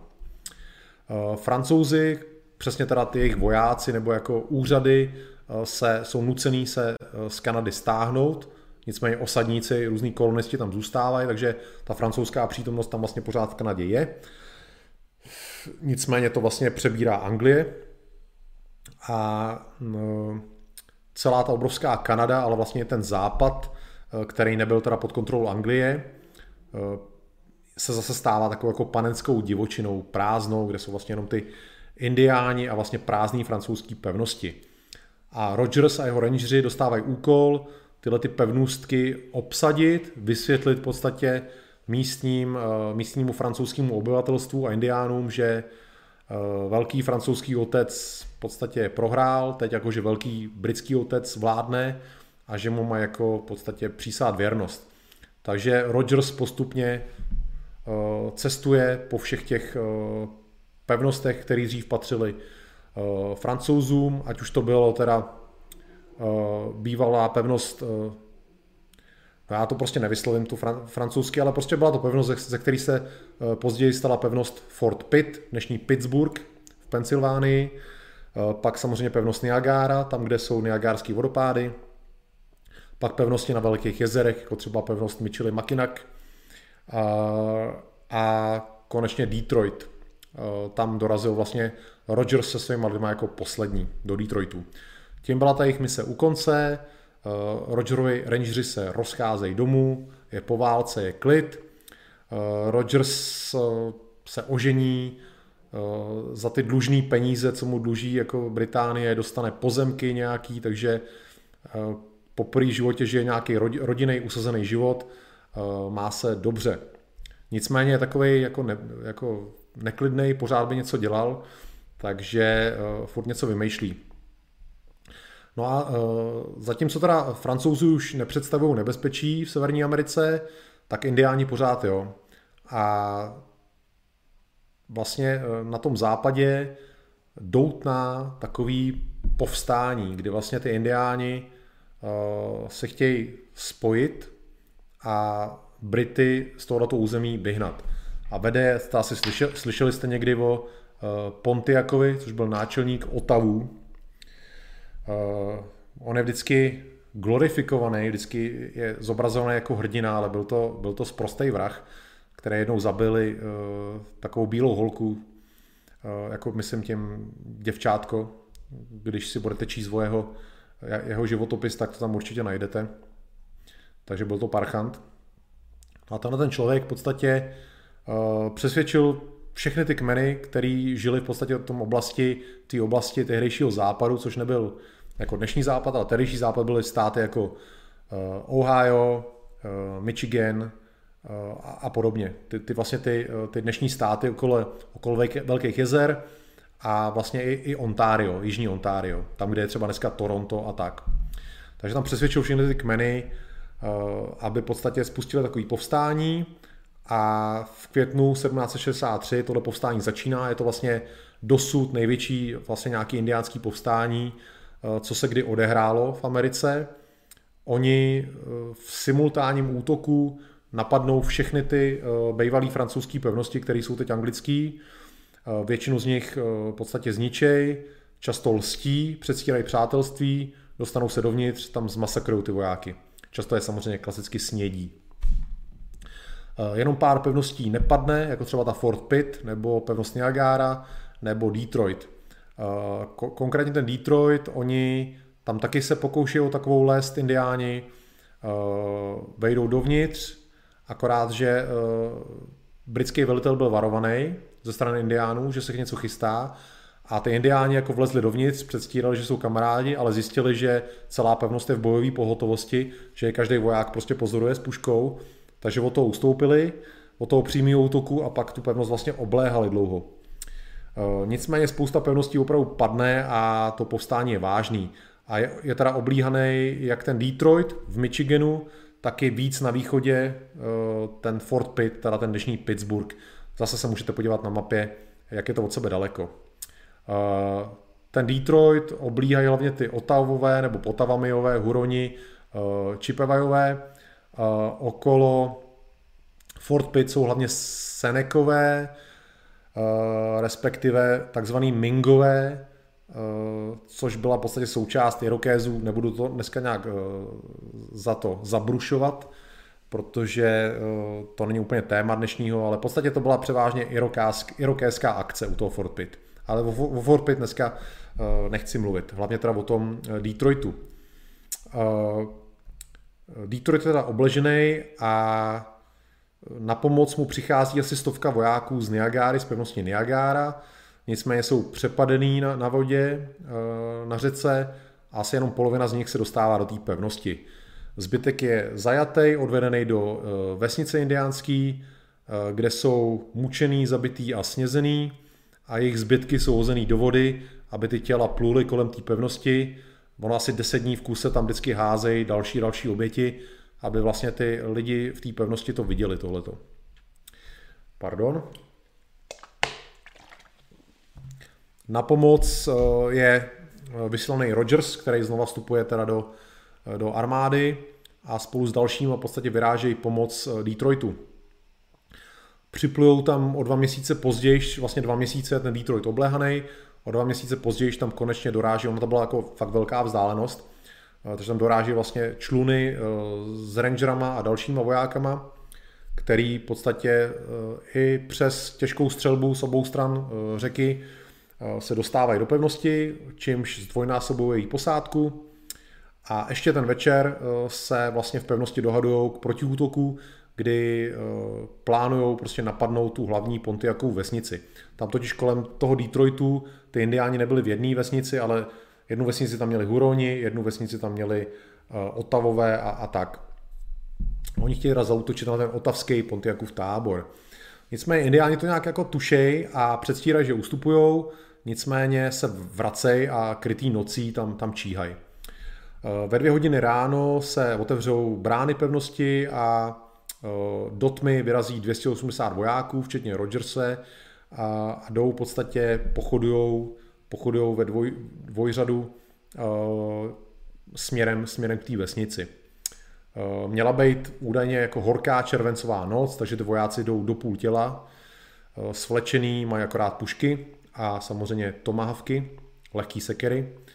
Uh, na puškách mají bajonety pro boj zblízka. Uh, ukáže se chybou, že akci nevelí Rogers, který, ač byl major, tak velení je svěřený kapitánovi, který neměl takovýhle zkušenosti jako Rogers. No a vlastně jde tenhle ten dvojřad a nikdo tu skupinu nekreje po stranách. A když jsou asi 5 km od pevnosti, tak na ně indiáni zautočí.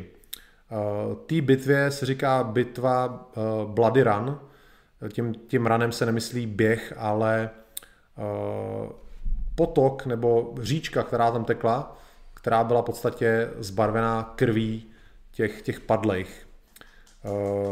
Velitel, ten kapitán Deliel tam, tam padne a vlastně v tu chvíli de facto velení přebírá Rogers, který převezme iniciativu. Oni tam jsou nějaký stavení francouzských různých osadníků, takže oni to obsadí, tyhle ty stavení, uh, čím si vytvoří jako silný opěrný, opěrný body a jsou schopní čelit vlastně útoku těch indiánů a bránit se a postupně se jako stahovat Nakonec jim tam při, eh, připluje na pomoci dělový člun z pevnosti, který v podstatě eh, odrazí ty indiány a eh, ty vojáci se můžou vrátit zpátky. Druhý den je nalezený tělo toho velitele Delio, Deliela, který je bez hlavy a bez srdce. Oni mu uřízli, uřízli mu hlavu, kterou tam někde vystavili a srdce mu snědli. To obležení Detroitu trvalo pak až do konce října, nicméně po této bitvě už to nebylo nějak intenzivní. A ačkoliv to obležení trvalo, tak v podstatě ty vojáci nebyli v ohrožení nějakého útoku. Už nedošlo vlastně k žádnému pokusu o útok na tu pevnost.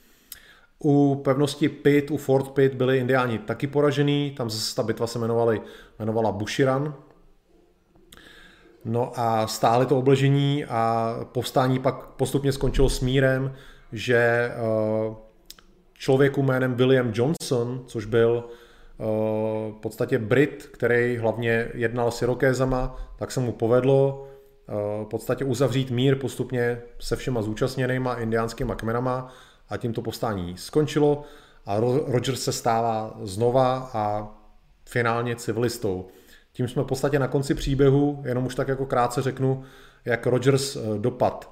Eh, tím, jak on byl v těch dluzích, který měl eh, kvůli tomu, že vlastně neustále musel financovat ty svoje rangery, tak tyhle jeho dluhy ho přivedly v podstatě do vězení pro dlužníky. Dokonce měli nějaký nepřátelé v řadě armády, který mu léta záviděli v podstatě mm, jeho, ten jeho životní vojenský styl a neměli ho rádi, takže, ale zároveň měli i mocný přátele. Eh, každopádně eh, on se nedokázal dostat jako ze spirály eh, neštěstí. Peníze dlužil neustále, přišel i o svoji ženu, snažil se, prostě odjel do Anglie, kde se snažil v podstatě domoci nějakých svých práv nebo, nebo tak. Nic se mu nepodařilo. Dostal teda, stal se v podstatě takovým úředníkem hlavním v Michiganu, ale eh, díky zase eh, závisti eh, vojenských velitelů, co ho neměli rádi, o to přišel, skončil ve vězení pro dlužníky, o tam tady dostal teda jeho bývalý nadřízený generál Amherst, ale on se pak dal na alkohol, začal pít, když pak začala válka vlastně za nezávislost, tak on nejdřív nabízel své služby teda jakože američanům, těm revolucionářům, ale ty mu nedůvěřovali, Eh, tak potom se přidal na stranu Britů, kde taky to nikam moc nevedlo. Eh, zase prostě ho trápil alkohol. Abych to zkrátil, v podstatě eh, umřel zcela v zapomnění, v chudobě, jako alkoholik. Což je hrozně smutný, protože ty Britové mu vděčili za mnohý, mu opravdu nasazoval život prostě tisíckrát, byl to velice úspěšný velitel, obětavý velitel, eh, člověk, který se rodí prostě jednou opravdu za 100 let a v tom vojenském životě on prostě neměl sobě rovnýho, ale pak v tom normálním civilním životě prostě člověk uh, naráží a musí jednat i s, s lidskýma krysama. Uh, často mají tyhle ty lidi velkou moc ničit někomu životy, takže prostě uh, tyhle ty lidi ho de facto pak eh, zničili a ačkoliv on dokázal mnohý, tak bohužel prostě eh, zapomnělo se na něj. Eh, navíc, když pak vlastně Amerika teda už nebyla britská a jeho zásluhy byly především teda jako britského vojáka, tak ten jeho, ten jeho konec byl opravdu špatný. A každopádně byl to výjimečný člověk a ty jeho, ty jeho historky, ty jeho dobrodružství. Eh, jsem rád, že jsem vám mohl dneska nějakým způsobem připomenout. Takže tohle byly Rogersovi Rangeri a dvě a půl hodiny vyprávění, což si myslím, že skoro i rekord. Tak, teď se jdu do vás podívat na chatu, jestli tady ještě vůbec někdo zbyl a jsem připravený na vaše případné dotazy.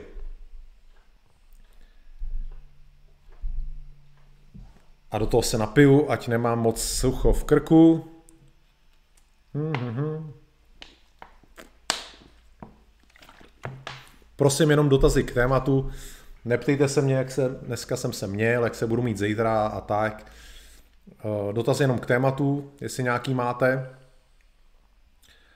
A cením si, že jste tady vydrželi, je vás tady, se podívám, po více než dvou a půl hodinách je vás tady 224 což je, což je krásný. Cením si, že, že jste to se mnou vydrželi a třeba budete mít i někdo nějaký dotaz. Jak říkám, tohle je téma, který mě eh, zajímá celoživotně. Eh, myslím si, že o něm vím téměř všechno, takže jsem fakt připravený. Eh, děkuju, Meteo, že jsi tady vydržel až do konce a že mě chválíš. Chválu já mám rád, nebudu, nebudu lhát. Dárce ptá, jestli znásil, znásilňovali indiány bílé ženy, nebo je pouze skalpovali. Hele, eh, minimálně. Eh, znásilňování se moc eh, nedělo. Nevím z jakého moc důvodu. Ty, oni se nesnažili ty ženy jakoby přemoct silou, ale ty ženy celkem často se stávaly jejich, jejich ženama.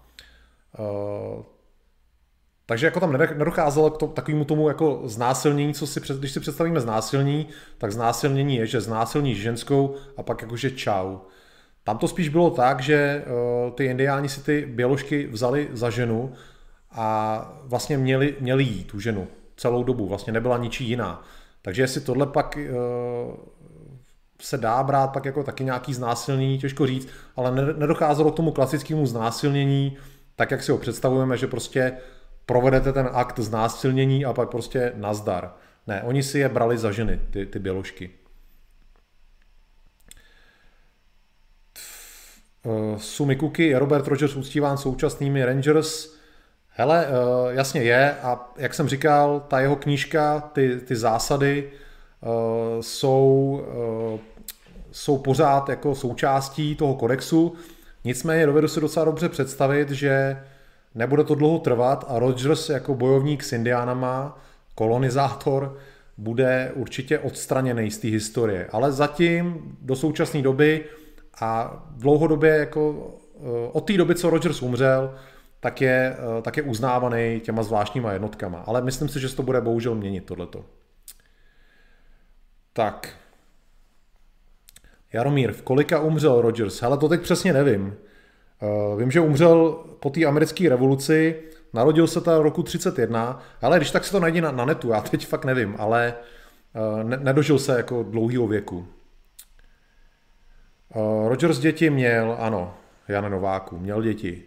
Myslím, že minimálně jedno dítě měl s tou manželkou, nevím o více, ale jedno, jedno určitě jo. Johnny Bulldog, děkuji, zírám s otevřenou hubou. Absolutně neznámý dějiny, který bohužel neznáme. Rád bych se zeptal, jestli v tomhle příběhu figurovali tzv. moravští bratři. Hele, neříkej mi, že se ptáš jen tak, že tě to napadlo. No, moravský bratři uh, v podstatě působili v té oblasti a působili třeba v oblasti toho Stockbridge, kde byli ty Mahikani, ty Stockbridgetí indiáni, ty, ty indiánský bojovníci, kteří byli teda na straně uh, Británie nebo kolonií. Takže svým způsobem tam figurovali, no, to je pravda, ale jako nepřímo, nepřímo figurovali. Korádo eh, se ptal, jaký používali pušky. Hele, tak to nevím, protože uh, nikdy jsem nebyl expert na, uh, na, na zbraně. Mně, pos, mně prostě víceméně stačí jako vědět, že používali pušky, ale nejsem znalec jako typů pušek, takže uh, to ti neřeknu, no. Ale dalo by se to asi nějak zjistit. Děkuji Kočičákovi za pochvalu. Fidžo se ptá, jak se jmenoval kůň Old Shurehanda. Hele, nevím Old Shurehanda, ale vím samozřejmě uh, koně Vinetua a Shatterhanda, takže uh, Shatterhand měl, myslím, hatá titlu a uh, Vinetu měl Ilčí, ale koně Old Shurehanda neznám. Montanum, děkuju za příspěvek, jako vždy parátní čtvrtek, dneska o level více, celovečerní program. To jo, bylo to, bylo to dlouhý a opravdu nám úplně vyschlo v krku. Musím pít jako zvíře. Dneska jsem věděl, že moje kvír oranžová láhev by určitě nepokryla moje potřeby picí, takže mám tady mega láhev. Vlastimil Pešek. Lze indiánům zazlívat jejich boj o vlast? Hele, indiáni žádnou vlast neměli. Eh, my máme vlast, naše, naše země je definovaná nějakým územím, Tohle to indiáni neměli. Oni, oni chodili z místa na místo, eh, ať už dobrovolně, kvůli tomu, že prostě eh, vyčerpali půdu, nebo že museli odejít eh, kvůli válkám. Skoro snad žádný kmen existující nemá žádný místo, kde by žil vlastně celou dobu. Už jsem o tom kdysi mluvil. Třeba posvátný místo Sioux, takzvaný Black Hills, to, tohle místo vlastně na konci 18. století oni vzali Cheyenům a dalším kmenům. Takže o vlasti se v případě indiánů nedá vůbec mluvit. Pokud chceš brát Ameriku jako jednu velkou vlast, tak to by si mohl říct, že třeba vlast Španělů je oblast někde kolem Petrohradu, protože je to Evropa. Takže oni žádnou vlast prostě neměli. MT, jiný film na téma než cesta na severozápad, poslouchám mě nelepým modílek. Hele, byly nějaký i seriály, Myslím, že jiný film natočený nebyl. Byly nějaký akorát seriály, ale nevím o žádném jiném filmu. Každopádně eh, ty staré filmy o Indiánech jsou vždycky, nebo většinou bývají lepší než ty nové filmy, protože ty nový eh, jsou takový politicky korektní a není to dobrý. Mil Mil mě chválí, Kulturblok mi svědčí, jakože kultur, moje účast na Kulturblogu má vliv na kvalitu mých streamů, jo, nebo co? To nevím jak teda. Tak, Milan Wolfi děkuje, nepodlízám chválím, ale to já jako neberu jako podlízání, já jsem rád za chválu. Kolda ze Žampachu. Porovnej Rogerse s Henry Buketem podle tvého pohledu. Henry Buket to byl ten Švýcar, tuším, ne? Co uh, byl na straně Američanů. Hele, uh, já o něm zase tolik nevím, o Henrym, ale vím, že dělal taky takovýhle akce, ale úplně nevím o něm nějaký detaily. Jako. Každopádně Rogers je určitě známější, i ty jeho akce jsou, eh, ty jeho akce v podstatě uh, byly významnější v tom, že čelil, že šel na absolutně nepřátelský území, čelil velký přesile, uh, což, jak říkám, o tom Henry Bucketovi toho zase tolik nevím, ale uh, vím jistě, že cokoliv udělal, určitě nedosáhlo teda slávy uh, Rogerse.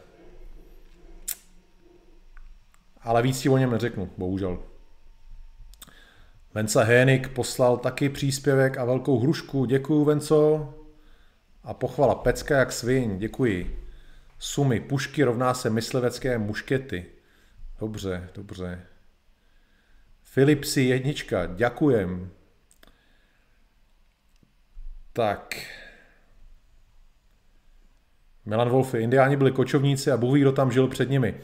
Já hlavně říkám, že indiáni nejsou žádní původní obyvatelé, protože sami do Ameriky přišli z Ázie.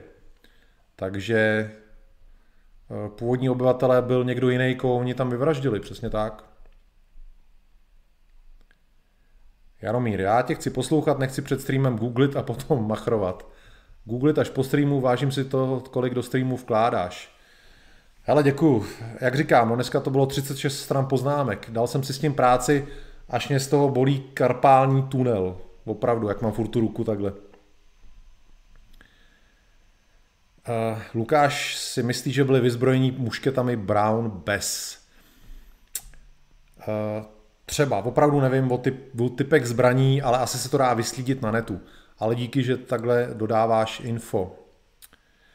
Mensa Henik, ty velrybářské čluny, není to nějaká chyba v překladu? Uh, hele, uh, nebyly tam velryby, uh, ale byl to typ člunů, který se používal v Akády nebo v Novém Skotsku. Byly to takový bytelný čluny, uh, kterým se prostě říkalo whaleboats, vel, velrybářský čluny. Nebyly tam na těch jezerech na lov vel, velryb, ale spíš pro transport dobrý. Pišta, Rogers nebyl Greenhorn, to rozhodně nebyl. Johnny Bulldog, určitě jsem se neptal jen tak. Něco málo jsem už o moravských bratřích četl. Jasný. Hele, o moravských bratrech se mi nechce dělat vysílání, protože mě nebaví moc náboženství. Asi by mě tohle nebavilo moc, se přiznám. Jako.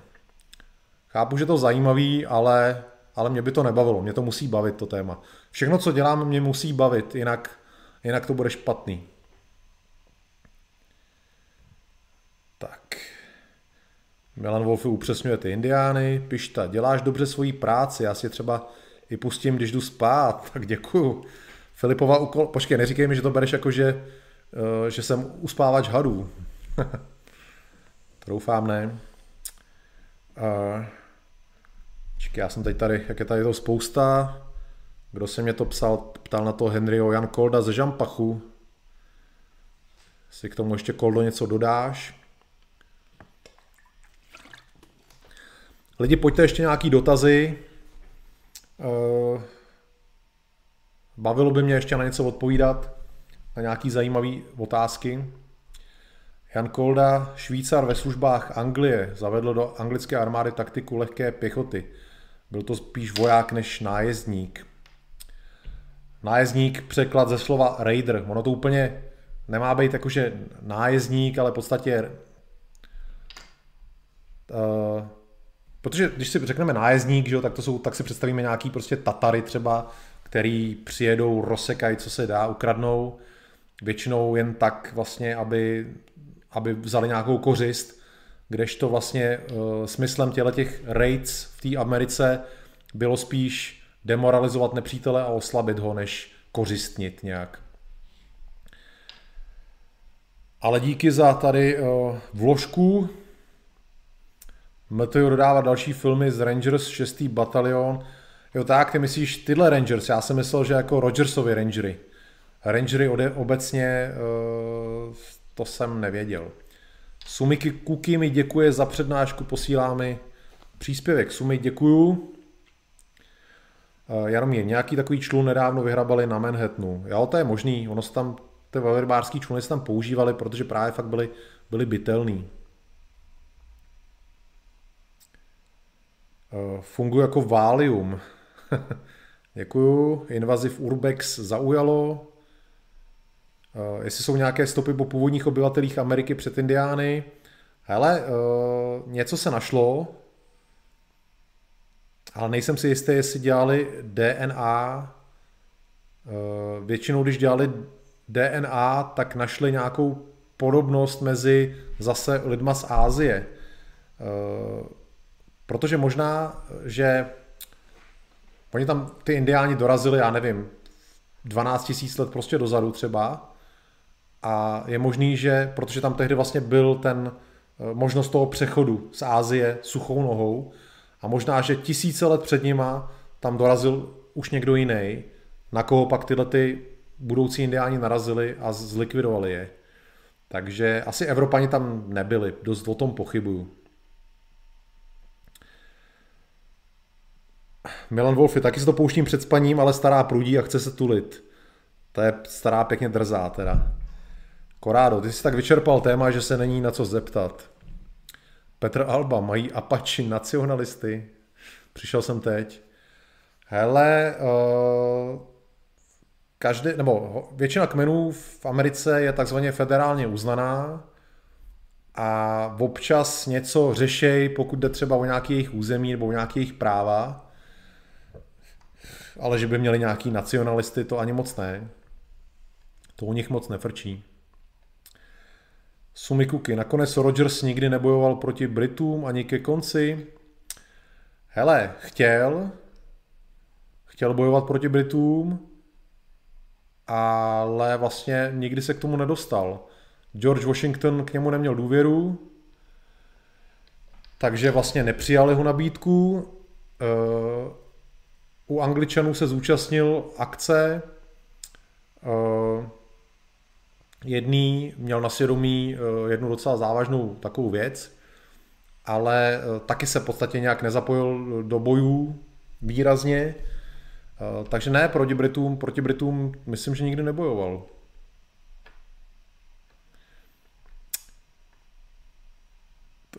Van Vensa, když oni putovali na nějaké konkrétní místo v té divočině, jak se orientovali, měli nějaké mapy nebo museli spolehat na průvodce, který věděl, kde to je, Hele, eh, všechno, všechno, co zmiňuješ, měli. Za prvý měli průvodce indiánský, eh, za druhý měli i mapy, eh, používali kompas.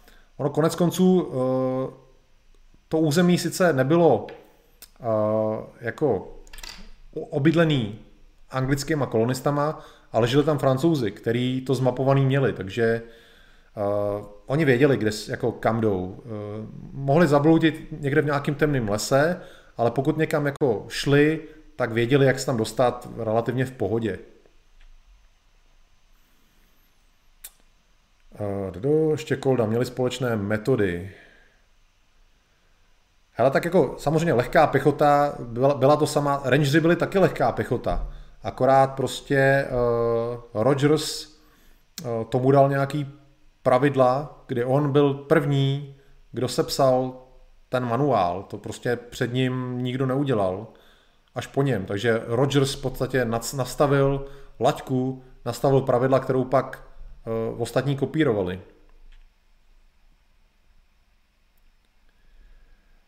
Uh, Milan Wolf se ptá, kde je Enebene. Asi už spí. Lukáš Kažimír, ty Rogersovi Rangeri nebyli náhodou hraničáři? Hele, uh, ani ne, to prostě byli, jsem to vysvětloval na začátku. Rangeri byli lidi, kteří uh, dělali ranging, to znamená uh, vojenský speciální operace dalekého dosahu s cílem zjistit informace nebo případně někoho sejmout nebo něco zničit. Hraničář je trošku něco jiného. Hraničář v podstatě hlídá hranici. To, to není jedno a to tež. MTO čte, že pili nějakou energetickou směs, takhle to o tom slyším poprvé, o nějakém takovémhle driáku, to jsem nikde nečet. Ale možný to je. Tak, pojďte ještě někdo něco, něco zajímavého, nějaký dotaz dobrý. Já čekám na dobrý, dobrý dotaz, který mě uh, donutí se zamyslet. Třeba se dočkám. Dám si, dám si tady loka, uh, mám tam bílej rum, máslo, vodu a javorový syrup, aby mě to udrželo. Jsem si udělal takový koktejl.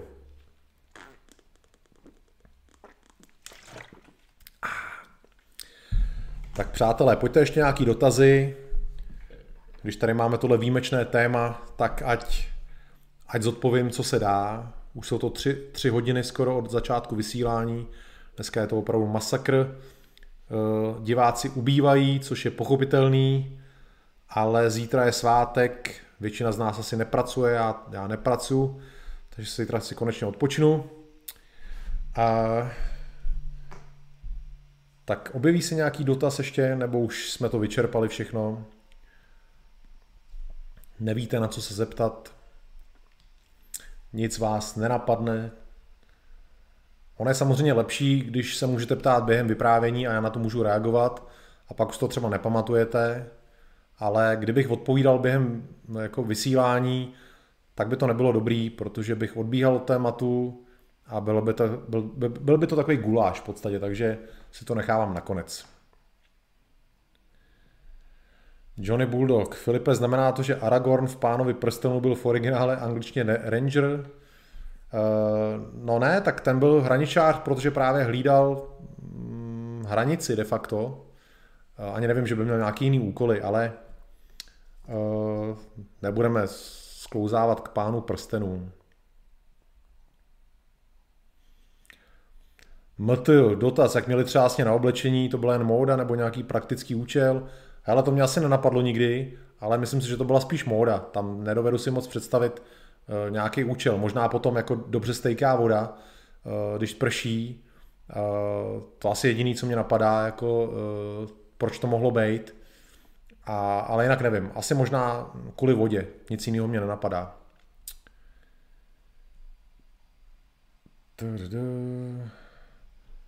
Co si dávali indiáni do fajfky míru?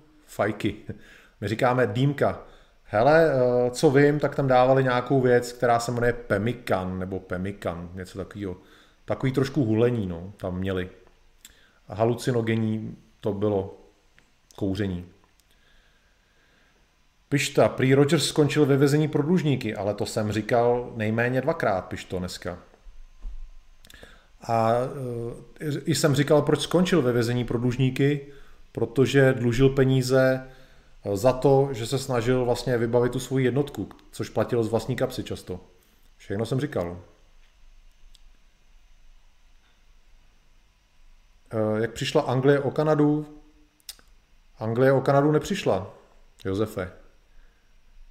Anglie, Kanada je stále součástí britského společenství, takže Anglie Kanadu nestratila nikdy. Petr Alba se ptá zase na, na Apache, jestli se věnou velké politice. Ale nevím o žádném Apačovi, že by se věnoval velké politice. Kočičák, vodu, jar a co? Hele, rybízovka s vokenou, vlastní recept. Korádo, a už se bohužel opakují otázky, to nemám rád. Lidi opakuje to otázky, co už padly. Korádo se ptá na odkaz Rogerse v dnešní armádě, to už tady proběhlo.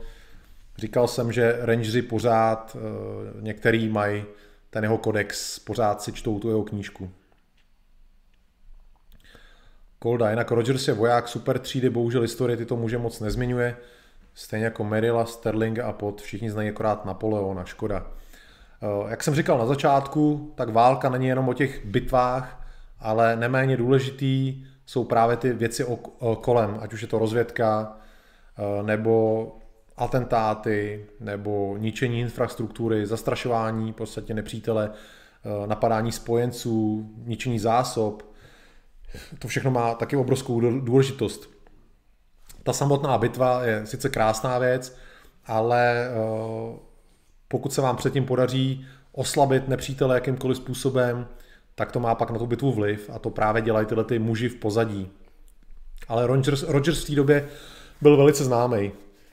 Ať už v těch britských novinách, koloniálních novinách, tak i francouzi o něm věděli. Byla taková, taková celebrita své doby. Tak. Juraj, co z toho plyne pro současnost? to je za dotaz? Já nevím, co z toho plyne pro současnost. Eh, asi, že ty, eh, ty zákony nebo ten způsob boje, který on ved, že se určitě dají aplikovat i dneska. To znamená, pokud čelíte velký přesile, eh, nemá smysl se nechat tou přesilou zničit, ale má smysl prostě zmizet, rozptýlit se, že prostě pokud jste někde venku v terénu, pokud ještě dneska takovéhle ty boje Eh, se děje, takže máte přijmout určitý opatření, že pokud jste někde eh, v terénu, eh, tak postupujete v té liney. Takže ty jeho, ty jeho zkušenosti mají význam spíš pro vojáky dneška. Pro nás nevojáky to má význam v tom, že si připomínáme v podstatě naší historii, protože samozřejmě Rogers nebyl Čech, ale moje identita je teda nejen česká, ale samozřejmě i jako běložská, takže považuji se vlastně za součást Rogersova světa a tohle je v podstatě naše historie eh, slavná, kterou si musíme připomínat, protože eh, tuhle tu historii nám budou neustále vymazávat a přijde den, kdy, eh, kdy nám budou vnucovat, že vlastně pokud jsme někdy něco udělali, bylo to jenom něco zlýho a špatného a křivého a levýho, že skutečnými hrdino, hrdiny byl někdo jiný. Takže je potřeba si připomínat naší historii a znát ty velký jména, ty velké osobnosti z té historie. Milan, jak žili ty bílé ženy, když si je vzali indiáni? No žili jako indiánky, museli se přizpůsobit. A byli rovnocený, no, pokud chtěli teda, pokud eh, vzdorovali nějak, tak měli problémy. Pišta, do dýmky dávali vše, Pemika nesužené maso hulení. Jsi si jistý? Jako asi, asi máš pravdu, tak jak se to jmenovalo, sakra, tak buď jsem si, buď jsem si splet název, anebo je to velice podobný. Já se musím podívat, sakra.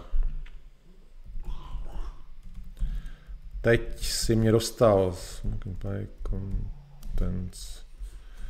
To bude určitě nějaký podobný název, sakra.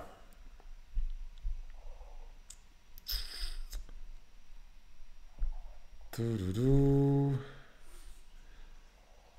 Ale tak byl to nějaký kinikinik.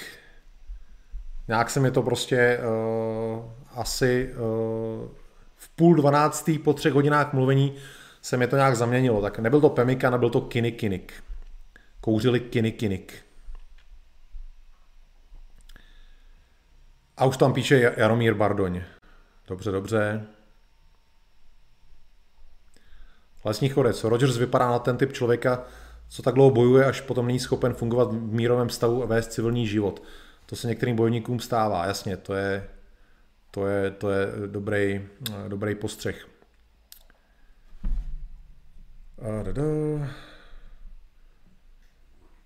Máš tušení, jaké bude příští téma? Eh, piš to, říkal jsem to opět na začátku.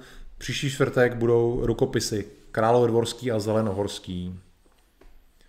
Korádo, jak říkáš, třásně odváděli vodu, takže se tolik nepromoknul. Dále odháněli hmyz. Dobrý.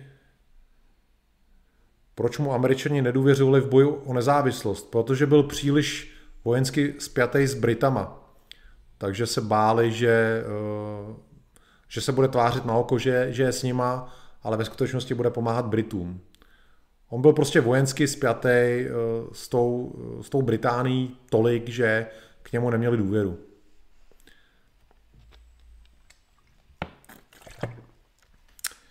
Johnny dotaz na náboženství. Čistě teoreticky sympatizuješ s katolickým nebo protestantským náboženstvím? Vůbec, ani s jedním. Náboženství mě odpuzuje. Tak, Bambino koukal od půlky, možná jsem to říkal. Přizpůsobila se britská a francouzská armáda téhle lesní partizánské válce, nebo na ty partizánky byly jen speciální jednotky. Hele, byly tam na to jenom tyhle ty speciální jednotky, v podstatě ty lehké pěchoty. Eh, Francouzi to měli vymakaný hodně, ty měli spoustu těch, eh, říkejme jim zálesáci pro zjednodušení, který s těma indiánama v podstatě, co Nová Francie existovala, tak bylo spoustu těch zálesáků, který s indiánama v podstatě bojovali partizánským způsobem, což na té anglické straně dlouho nebylo, ale měli tam nějaký rangery, ale v podstatě měli tam, eh, byli jak francouzský vojáci, kteří hlídali pevnosti, dejme tomu, a pokud bojovali, tak bojovali klasický evropský typy střetů, takže řada proti řadě, ale na tyhle ty speciální akce měly teda speciální jednotky. Pam, pam, pam. Eh, stalo se někdy, že měl vysoce postavený běloch za manželku indiánku. Hele, docela často se to stávalo. Zkusím si vzpomenout, kdo... Myslím, že William Johnson měl uh, mohavskou ženu. Zapomněl jsem její jméno, ale mě, byla, byla, měla významnou, jako významný postavení mezi, mezi mohavkama. To je tak, koho si, na koho si teď vzpomenu. Na první dobrou. Asi bych si vzpomněli na další, ale uh, zjišťuju, že už mi to teď nějak pomalejš myslí. Uh, Snow, jak to bylo s Montrealem? Francouzům vyfoukli Britové, pak byla válka USA a Britové. USA jim pak Montreal nechali. Hele, uh, Američani Brity neporazili v té válce roku 18, nebo to nebyla válka roku 1812, ale říká se jí válka 1812, ona trvala skoro až do roku 1815. Uh, vlastně byli to Britové, kdo vypálili Washington, měli tam celkem navrh, ale nebyli, nebyli by asi nikdy schopní uh, ty Spojené státy dobít, protože byly obrovský ty Spojené státy, takže to skončilo de facto jako mírem a eh, Britové si Kanadu nechali a Američani si nechali Ameriku, takže Kanada zůstala normálně v rukou Britů potom. Jenom uh, v určité oblasti, což je teda dnešní Quebec, myslím celá, celý ten stát a provincie, tak tam žije spousta vlastně potomků těch francouzů, Eh, ačkoliv to nepatřilo francouzům, tak francouzi tam žili a ten jejich vliv tam je jako dodnes. Ale zbytek Kanady eh, byl britský. Pam, pam, pam. Kde vzniklo slovo sluníčkáři, netuším, nevím, jestli to sem patří. Kultura Clovis, no, to tady už taky jednou někdo se se mnou snažil řešit. Uh, to bych tady dneska neotvíral vůbec. Tak přátelé, eh, teď jste se na chvilku rozdělili tady s otázkama, dobrý, ale mám pocit, že to byla taková spirála, která už teď půjde dolů a že už tady asi nikdo nebude mít nějaký, nějaký zásadní dotaz, který by bylo potřeba odpovědět. Takže já myslím, že asi eh, dnešní dlouhý maraton, tříhodinový, uzavřeme. Tři hodiny eh, mluvit, to, to jsem asi, asi ještě neudělal nikdy. Téma mě bavilo, rád bych odpovídal na, na, na dotazy, ale museli by nějaký dotazy být a museli by to být dotazy k tématu. E, proč si indiáni libovali v mučení? Ale teorii na to nemám, ale dělali to. Dělali to na severu, ve středu Ameriky, na jihu Ameriky. Patřilo to k ním, dělali to prostě. Asi e, žádný jiný etnikum nebo rasa na tomto světě si nikdy tolik neužívala mučení nebo nepraktikovala ho tak, jako obyvatelé Severní, Střední, Jižní Ameriky. Tak. Tak jo, přátelé, už to asi opravdu necháme, už na mě docela spaní a musím ještě vyvenčit svoji šílenou smečku. Takže děkuju, že jste se dneska dívali. Děkuju všem, kdo dneska finančně přispěli. Všiml jsem si, že padly nějaký příspěvky, než jsem šel do chatu. Tam jsem teda nestihl vlastně jmenovitě poděkovat. Takže děkuju aspoň tímhle tím způsobem všem, kdo mě dneska finančně podpořili a pomohli. A dáme si pauzu víkendovou, ať jsou velikonoce. Budu v neděli určitě vysílat, takže v neděli se uvidíme u nějakého tématu. A příští čtvrtek teda budou konečně ty rukopisy, na který spousta z vás čeká. A dneska už to teda balíme. Takže díky ještě jednou za to, že jste tady vydrželi. A na závěr vám posílám klasického kouzelníka a jdu umřít, protože jsem k smrti vyčerpán. Takže dobrou noc a vidíme se v neděli. Ciao.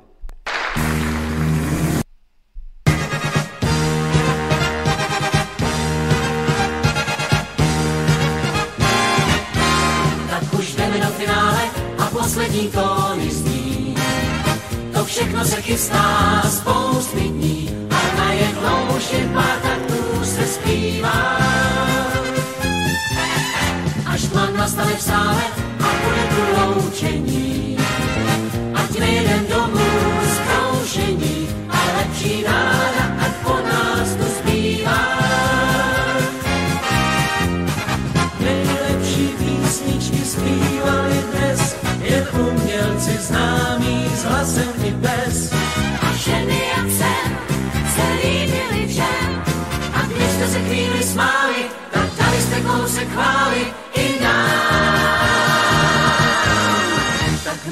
jdeme do finále a za všechno vážně tím. Za střídem a možná i kouzelník, kdo tu byl jednou, příště se vrátí s naší partou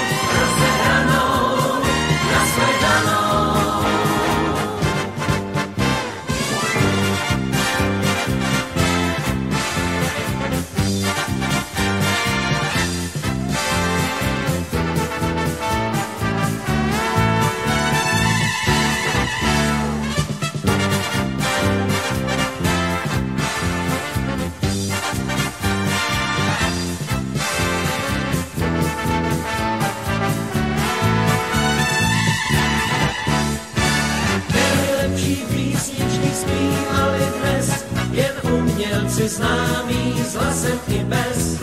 A ženy jak jsem se líbili všem. A když jste se chvíli smáli, tak dali jste kousek chváli i nám. Tak my už jdeme do finále a za všechno vážně tým. Za stílem a možná i kouzelník. Kdo tu byl jednou, příště se vrátí s naší partou.